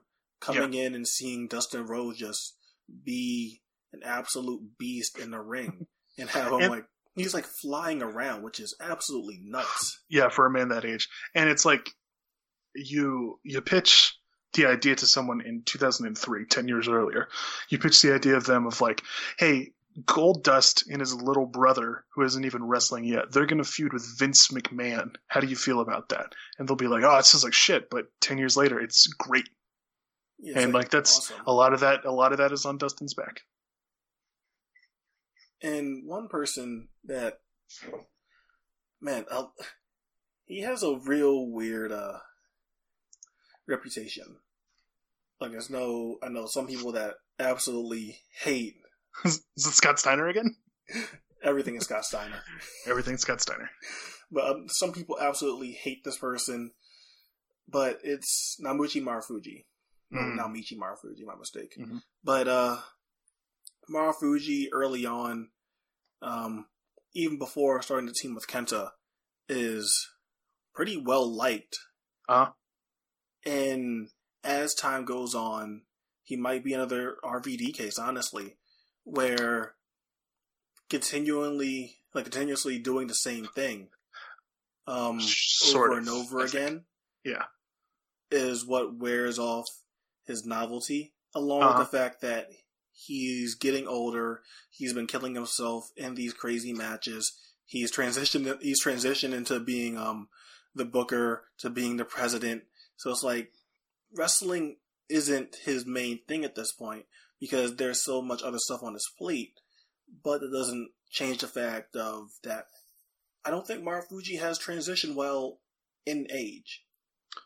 it's uh, I think it's a complicated issue. Um, earlier today, friend of the show Dan, uh, Chikara fan Dan Galazzo Dan, I don't know actually how to pronounce that.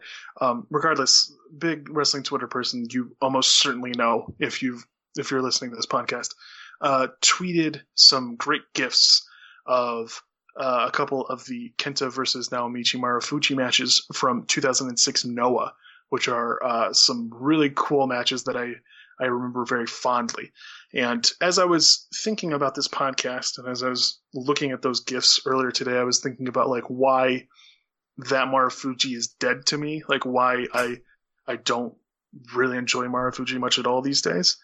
Um, and it's some of it's his execution, like he's just gotten older and he can't quite do as as crazy um, moves in the ring as he used to be able to. like you know, let's be um honest here. Is that like early Marufuji is Uh-huh. so damn athletic and crisp, and Totally. just straight up just awesome to watch. Yeah. Like, I really enjoy watching early Low Ki. I really enjoy um early Crazy Man, well even crazier than now Kota Ibushi. But like Marufuji, I think is like almost like a really great um middle ground between those two. Sure. And, you know, as you get into your late 30s, you obviously lose a lot of that. And I think he recognized that. And in, and also I think the heavyweight, the, the move up to heavyweight was a big change for him and changed his career arc fundamentally.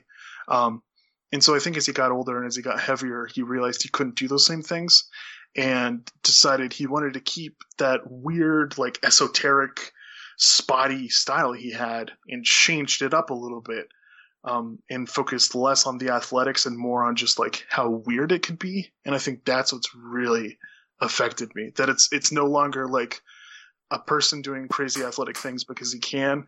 It's like doing crazy non-athletic things because he feels he has to, Yeah. and he and he, and he doesn't have any other recourse to work around his limitations.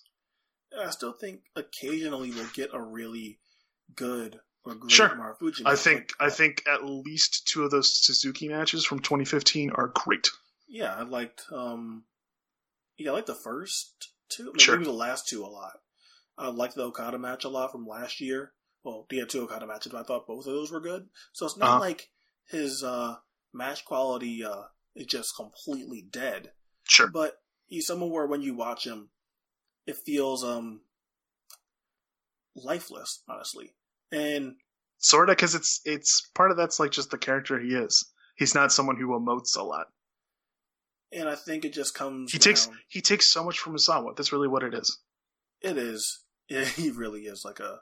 He really is Misawa's boy. Like when you think about Uh-huh. that, like he, So much. like even down to when Masawa got older, he was still doing his weird offense because he thinks he has to. Uh huh.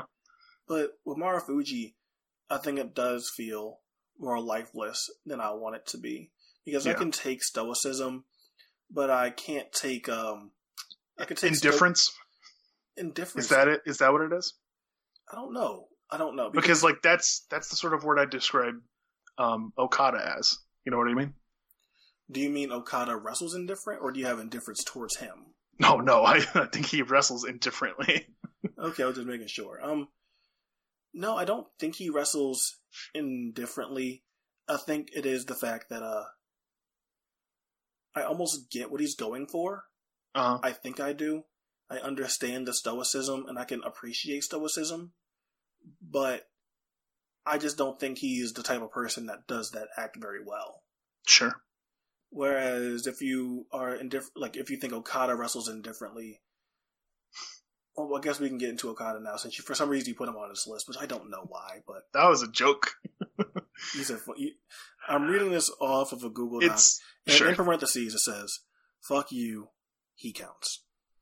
it's I don't know. It's funny because uh, a friend of the show, Chad Campbell, has been recently going through uh, some of Okada's earliest matches in New Japan, and I talked to him a little bit about that, and I was like, his earlier stuff is so much more palatable compared to his modern stuff, which, for obvious reasons, is, uh, has a lot of limitations and problems in my mind. Um, but at the same time, it's weird because, like, with the Ishii match last year and the Shibata match this year, I think in some ways he's doing the best uh, work that he's done in his career. Um, and so it gets to this problem that I think he is just still too young. He's not even 30 yet. And it's hard to, it's hard for me to take, like, he does have a long career for being not even 30, but like, it's hard for me to like look at his career and judge whether or not he has transitioned well because there's just not enough material yet. I guess we can put it in the realm of uh, hypotheticals. Then is that Sure. when I look at Okada, I see someone that as they get older, like I think he's already super smart. Honestly, I think he gets wrestling, and I think that as he gets older, he'll be an example of someone that continuously just gets smarter. Um, almost like a way similar to like a like Styles, because Styles I think toned it down a lot while still being creative. He gets wrestling in such a fundamental, basic, solid way Uh-huh. that as he gets older, just that's just going to grow exponentially. So when he's in a position to have a big title match with um with a Hiromu Takahashi or a Jay White possibly, that he'll be ready for that moment because he understands wrestling. He understands wrestling in the main event. But do you think that Okada will transition well? As far as like, what do you think of um, him right now? I think 2017 is a very interesting year for him in that it has thematically shown that he is at his wits' end um, and is getting to the point where like he is no longer this undeniable force as the the top star of the company. Um, and and they, regardless of whether or not he like he is still the top star of the company and will continue to be for a very long time. But they they're toying with the idea in kayfabe that he's not, that he's losing that position. Um, and I think a lot of where he goes in the future depends on what comes of uh, that storyline, and specifically what happens when the other shoe drops and he loses that IWGP heavyweight title and what he does after it. Because we've seen it happen in the past in 2015 in which he does the arc of losing to Tanahashi at the Dome and crying, and then feuds with Bad Luck Fale for a couple months, and then just beats AJ and goes on what I think is somewhat of a celebratory tour and just sort of like sleepwalks through a big title reign and then loses it to Naito and then wins it back from Naito. Um, and I think that reign after that, that fourth reign is, is this current reign is the good one in which he's doing like these long matches that like I have differing opinions on, but it's more thematically interesting. I think what comes after this is what depends is like what determines where he goes because like they could easily screw it up and just like go back to the same old tired formula of like he feuds with Fale for a couple months and then just doesn't progress and wins back the title again. But if they don't do that, like I think there's a good chance that he does like improve in some way. Do you think that he has um shown the temperament to be able to transition into this uh grumpy asshole that's kind of like necessary in some ways when it comes I, to being the top guy in Puro?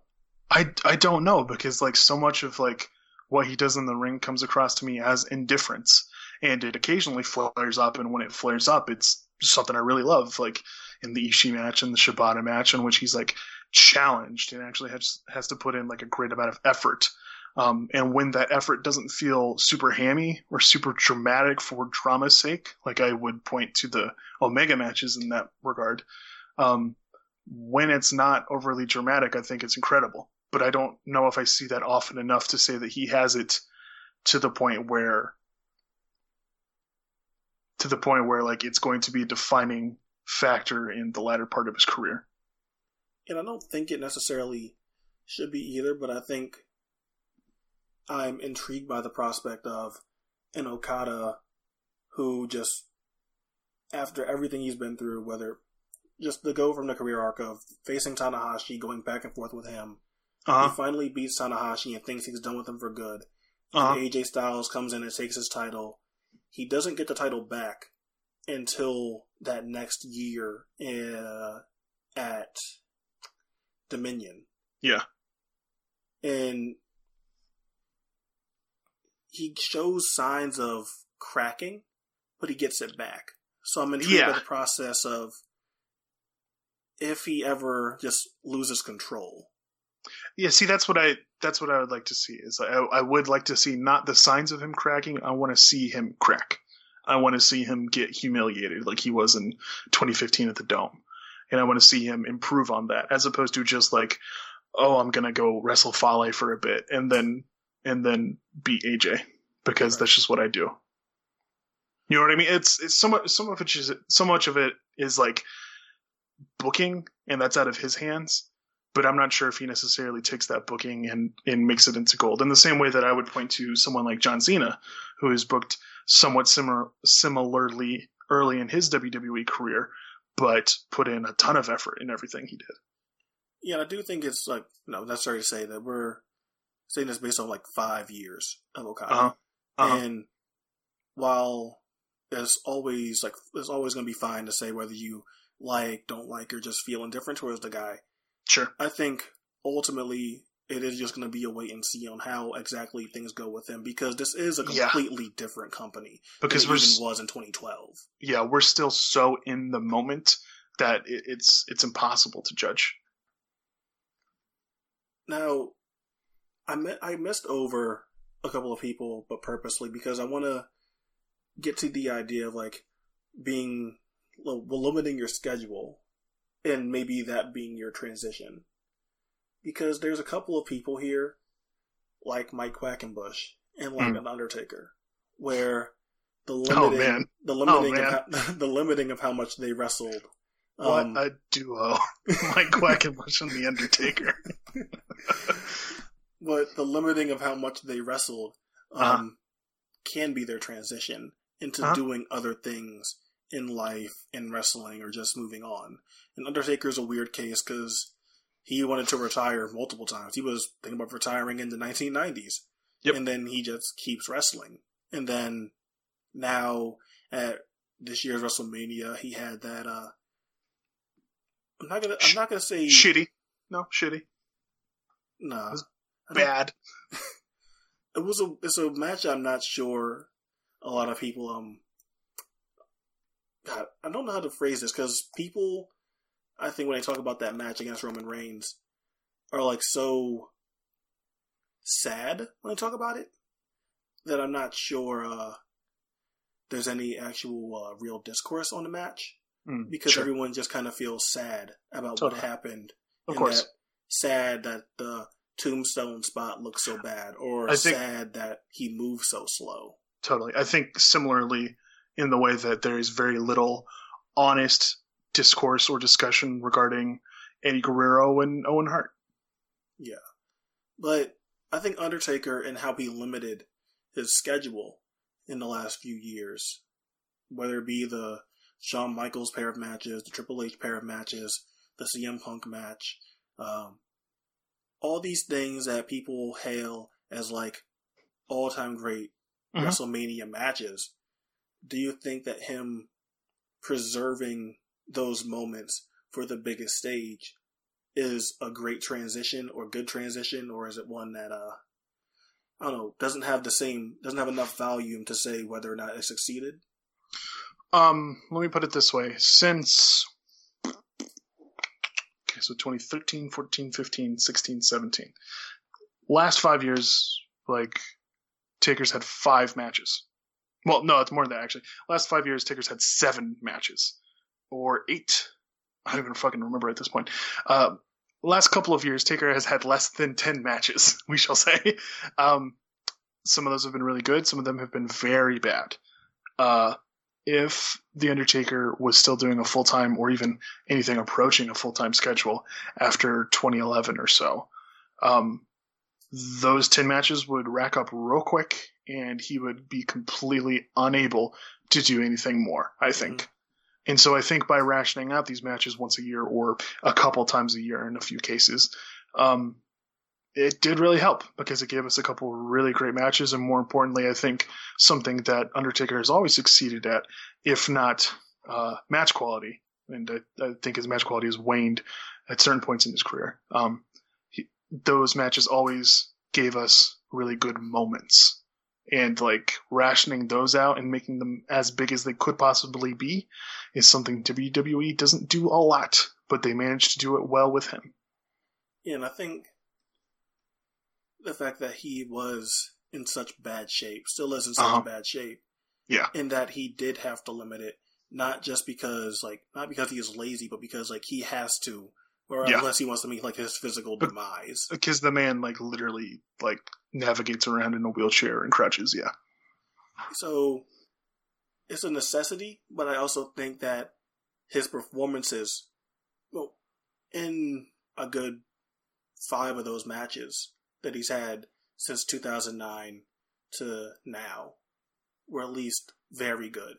And Uh-huh. I know that the Roman Reigns match is just going to be one that gets looked back on in a really weird way. and partially, partially, of course, due to the perception of Roman. yeah, the perception of Roman, the entire atmosphere for that match, um, the aftermath of Taker leaving his stuff in the ring, like that's just going to be a weird match for a lot of people. Uh huh.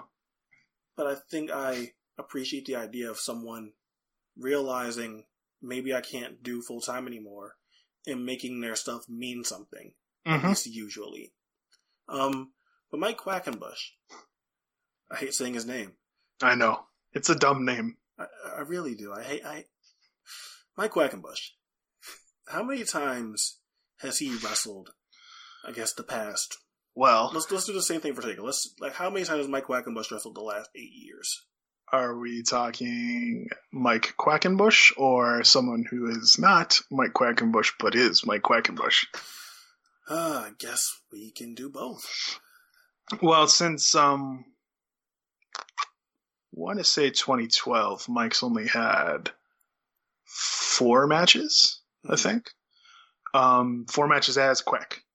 Has had a number of other matches as a variety of masked characters in Chikara, Right. as they are wont to do, uh, but nothing serious. Mostly joke characters, mostly fan favorite comedy characters.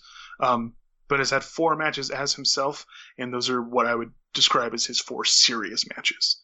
Um, and that's an even smaller number than uh, The Undertaker in a similar period of time, though Quack's got the, the other stuff with the other gimmicks. Um, it's hard to compare the two because they, I mean, they they they strive to achieve such different things, but like right. In a lot of ways because Quack's not so broken down and also tries to achieve less. I think overachieving is is an ultimate um, fundamental mistake a lot of wrestlers have. Uh, I think in trying to achieve less, he often has better matches in that period of time.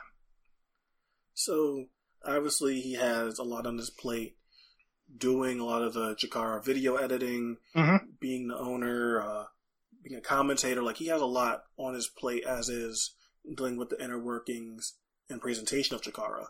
So do you think that he still puts in a quality effort when he does show up as Mike Quackenbush and decides to go in there with the in the ring with Drew Gulak or Zack oh, sure. Jr. Oh sure, he's still he's still putting in hundred percent against against like against contemporaries and against legends who came before him and against students. Like he, all sorts of different situations.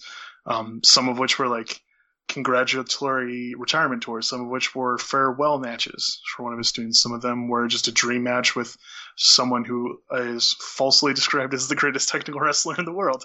Um, and I think through all of those, he's putting in just as much effort as he put in during like 1999, during 2004, during 2011. Like he's he's the same Mike Quackenbush he always was. Whether or not you like that is up for debate, but I, I think he's still putting in like as much effort. Now that we've reached the end here of like what we believe as people transitioning, one batch of wrestlers who I want to talk about, but don't fit into any of these categories because we don't have enough footage. Mm-hmm. Are Nick Bockwinkel, Billy Robinson, Negro Navarro, and Black Terry.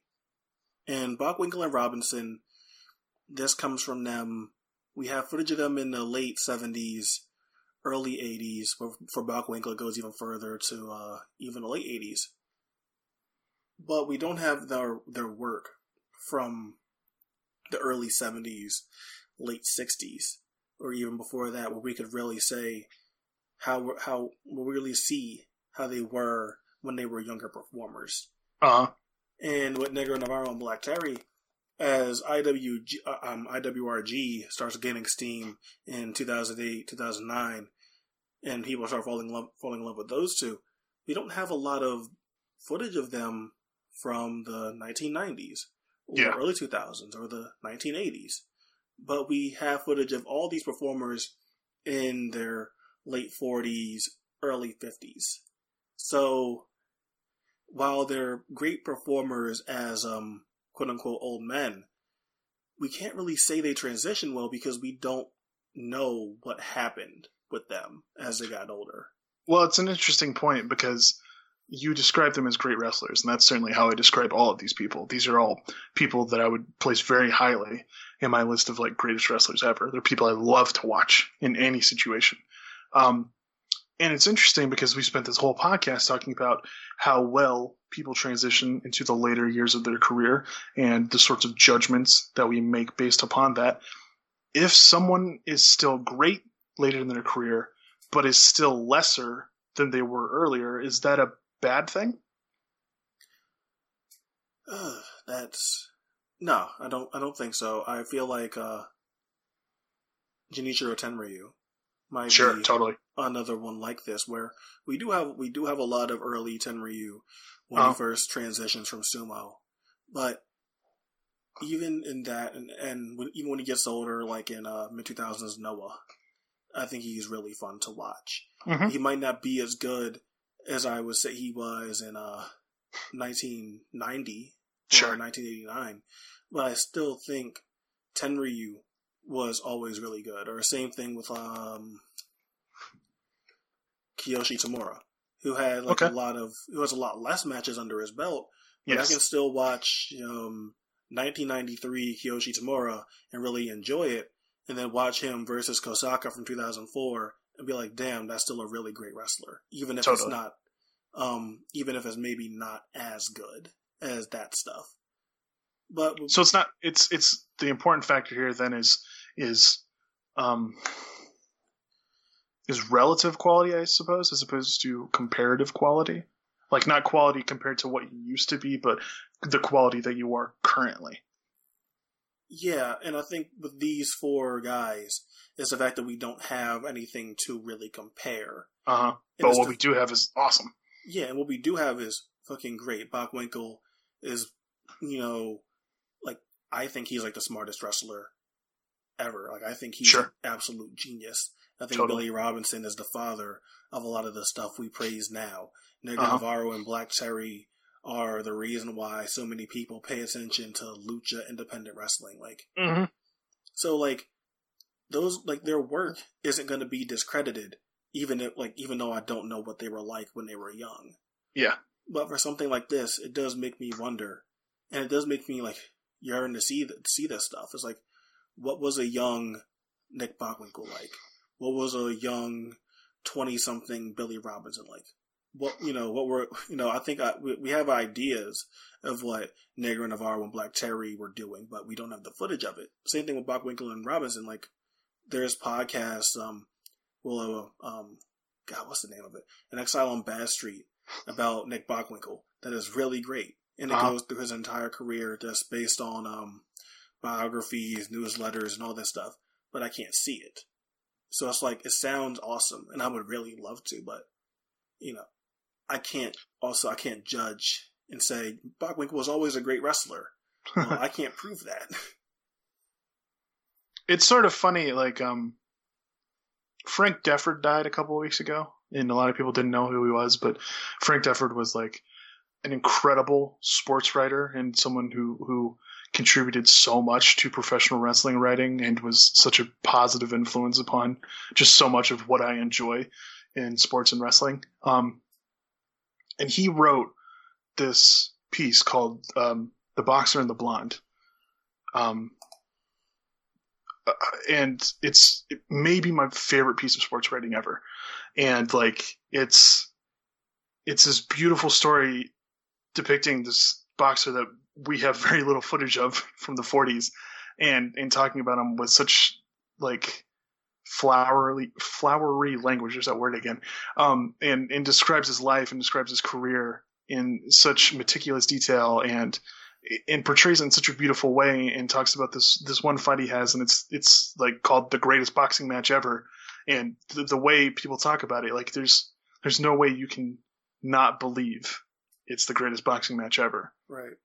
but it's like you can't prove it. And so much of wrestling is like that too where it's it's so tenuous or it's so fleeting and it's so it's so dependent on word of mouth or just the way you think you felt in the moment all those years ago.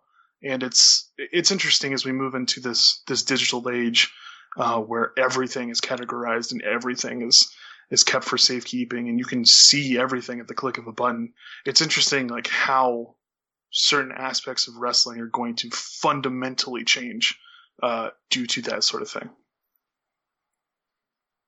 The last question I have before we wrap up this episode is something about us growing old in watching wrestlers. And obviously that's what this entire thing spawns from with your uh, thoughts watching older Rey Mysterio. But as we talk as relatively young people, um, do you What do you mean, re- watching? you mean relatively i'm an old man I mean, you own a typewriter, so look, you may be some kind of uh, duo and a typewriter shape shifting uh, monster. but as we get older, and as we continue to see our own favorite wrestlers and like get older, retire, same thing with athletes. Uh, Tim Duncan recently retiring, Kobe Bryant Mhm. retiring. Do you think peyton manning yeah, Peyton Like- Manning retiring. yeah. Um, do you think for you that's like a reflection of you getting older too?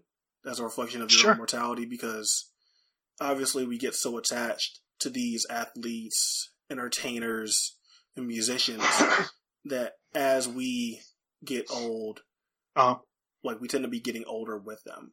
Like you yeah know, like look with come I always say that because of where I'm from and because of what I was into at the time, that all these um popular rappers right now that are all in their thirties, I was listening to these dudes when they were in their early twenties. So I was listening to Drake and Kendrick Lamar and Big Sean and Wale and J. Cole and Big K.R.I.T. when they were Mhm. all like getting off the ground. So for me, a lot of the stuff that I base on how old I'm getting is the fact that these guys are now in their 30s. And maybe that's like a weird way to look at it, but the fact that I've seen all of their rises and eventually they're all going to have to fall off. But seeing it, I think puts in perspective for me at least how much life is changing around me. So, do you think wrestling does the same thing for you as you watch performers get older? So like um my favorite American football player uh, is Ray Lewis.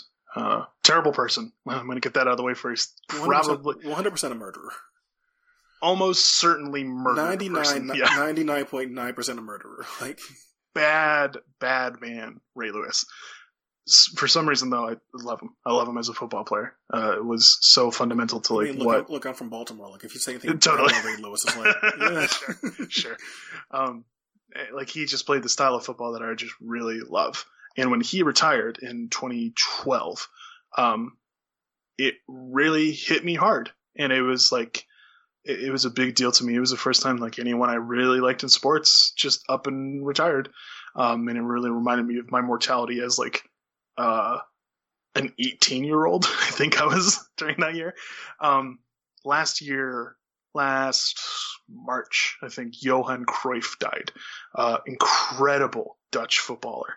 Um, probably one of the greatest footballers ever. Like behind Pele, I, I can't name more than one or two people who would be ahead of Johan Cruyff. And he was someone I watched a lot as I was I was first getting into soccer and into football.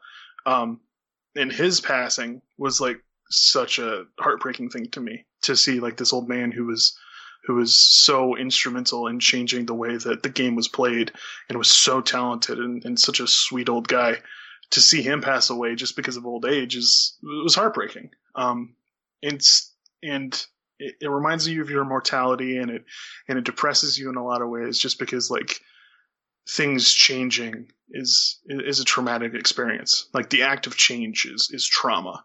And to be reminded of that is further trauma and in wrestling i think it's interesting because you have the opportunity in which to explore that sort of theme um, but also to to tie it up in a nice little bow to to explore it but also highlight uh, why things are still okay to to highlight like why performers are still incredible when it's a performance and not so much um, an athletic competition in which there's only so much you can do at an older age. I- think wrestling is so incredible because like as people get older to a certain point, like there's obviously an upper upper limit to to where this will be successful, but as wrestlers get older, like they have the opportunity in which to explore that aging process and tell stories um, related to it, but to make them come out with happy endings as opposed to the heartbreaking ones that I find in, in actual sports. Brock, I want to thank you again for coming on, even though you're probably like the unofficial official co-host of the podcast. I'm not sure. We talked about this for months. no, not even sure what you do here. I'm not getting paid. No, no, you're no, you're not at all. I'm still waiting for Chad to mail me my check. No, man.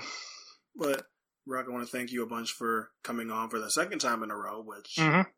unless you count the list episodes, I'm not sure I've done yet with ones that actually explore Yeah. different concepts. But Brock, where can the people follow you on Twitter if they don't already? Well, you can follow me on Twitter at not Brock.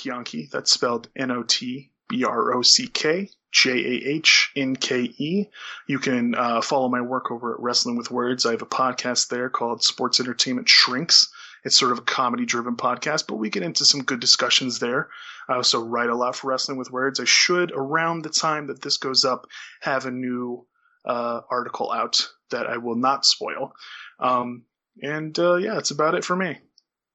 And you can follow me on Twitter at QT underscore Moody. I wrote something for the first time in a while, and it was Oh, about the Kenny Omega versus Kazuchika Okada match from Dominion. Mhm. Um, that's not going to be the only thing I write. I have other stuff um, in my mind, other ideas. I'm not sure which one I'm going to do first, but there will be more writing from me in the future. Good. Obviously, keep listening to Psychology is Dead because I do think there are some very uh, intriguing concepts that won't. It deals a lot with how we live right now as wrestling fans Uh huh. and in 2017 and being someone that's very being someone that's very much in the middle with a lot of friends that are young and a lot of friends that are older i feel like uh, being able to do an episode like that that focuses on how we consume wrestling now Sure. should be quite the interesting listen whenever that comes about so be on the lookout for that thank you all for listening we'll be here next time Terror as Sarah Wetton, Sam, Mary, and Sam. Bam pushed upon the finger of Sam's Harriet's hand. If that sickens you, you a bigot. If it doesn't, well then you wicked. Such is life. Artists egg McMuffins at night. No answers, so let us watch these dances. Structure and form, gracefully being born on the palette of dark grays, concaves and spirals. Kaleidoscopes into an eye full. It ripples, then it titles. Vacillates, then it virals. Babylon's, then it Bibles and others. And tell me of the spinning mothers. And today's mathematics for beloveds and beast bellies covered like the cummerbunds of butlers. They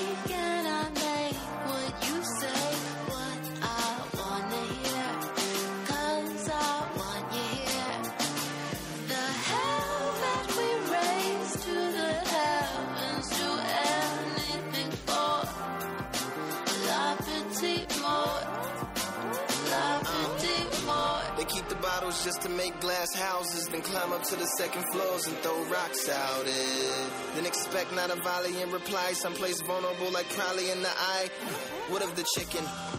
What is it missing? Is it dry? Did it die in some inhumane conditions so it didn't go relaxed? And attention from its demise pulled all of the flavor from the fat and made it flat and rather lifeless. Well, there's a place that has a stunning turbid and more mercifully murdered Pisces. But barbaric are still the prices. It's rather niceless. Apricot and dices and fromage slices. My son will call risotto rices if and when he's left to his own devices. Well, how is your memory? Is it returning like a lemon tree to bear bitter fruit of what you meant to me? Or is it slipping like permission? Am I tripping like Phil? I feel I'm gripping with maybe the transmission. Still left out the life, also left out of the will. Grief with cheese never touch your teeth. Maybe like kosher beef. Is it real? Is it real? Is it real? Ah,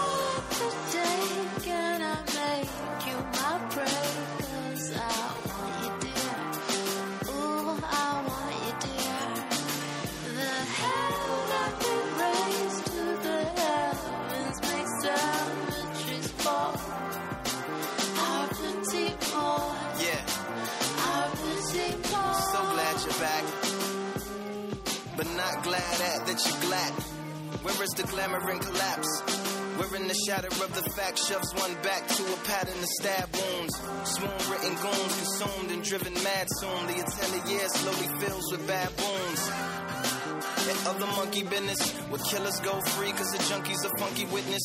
Running mascaras from the cunning mass wearers of daft bygone errors.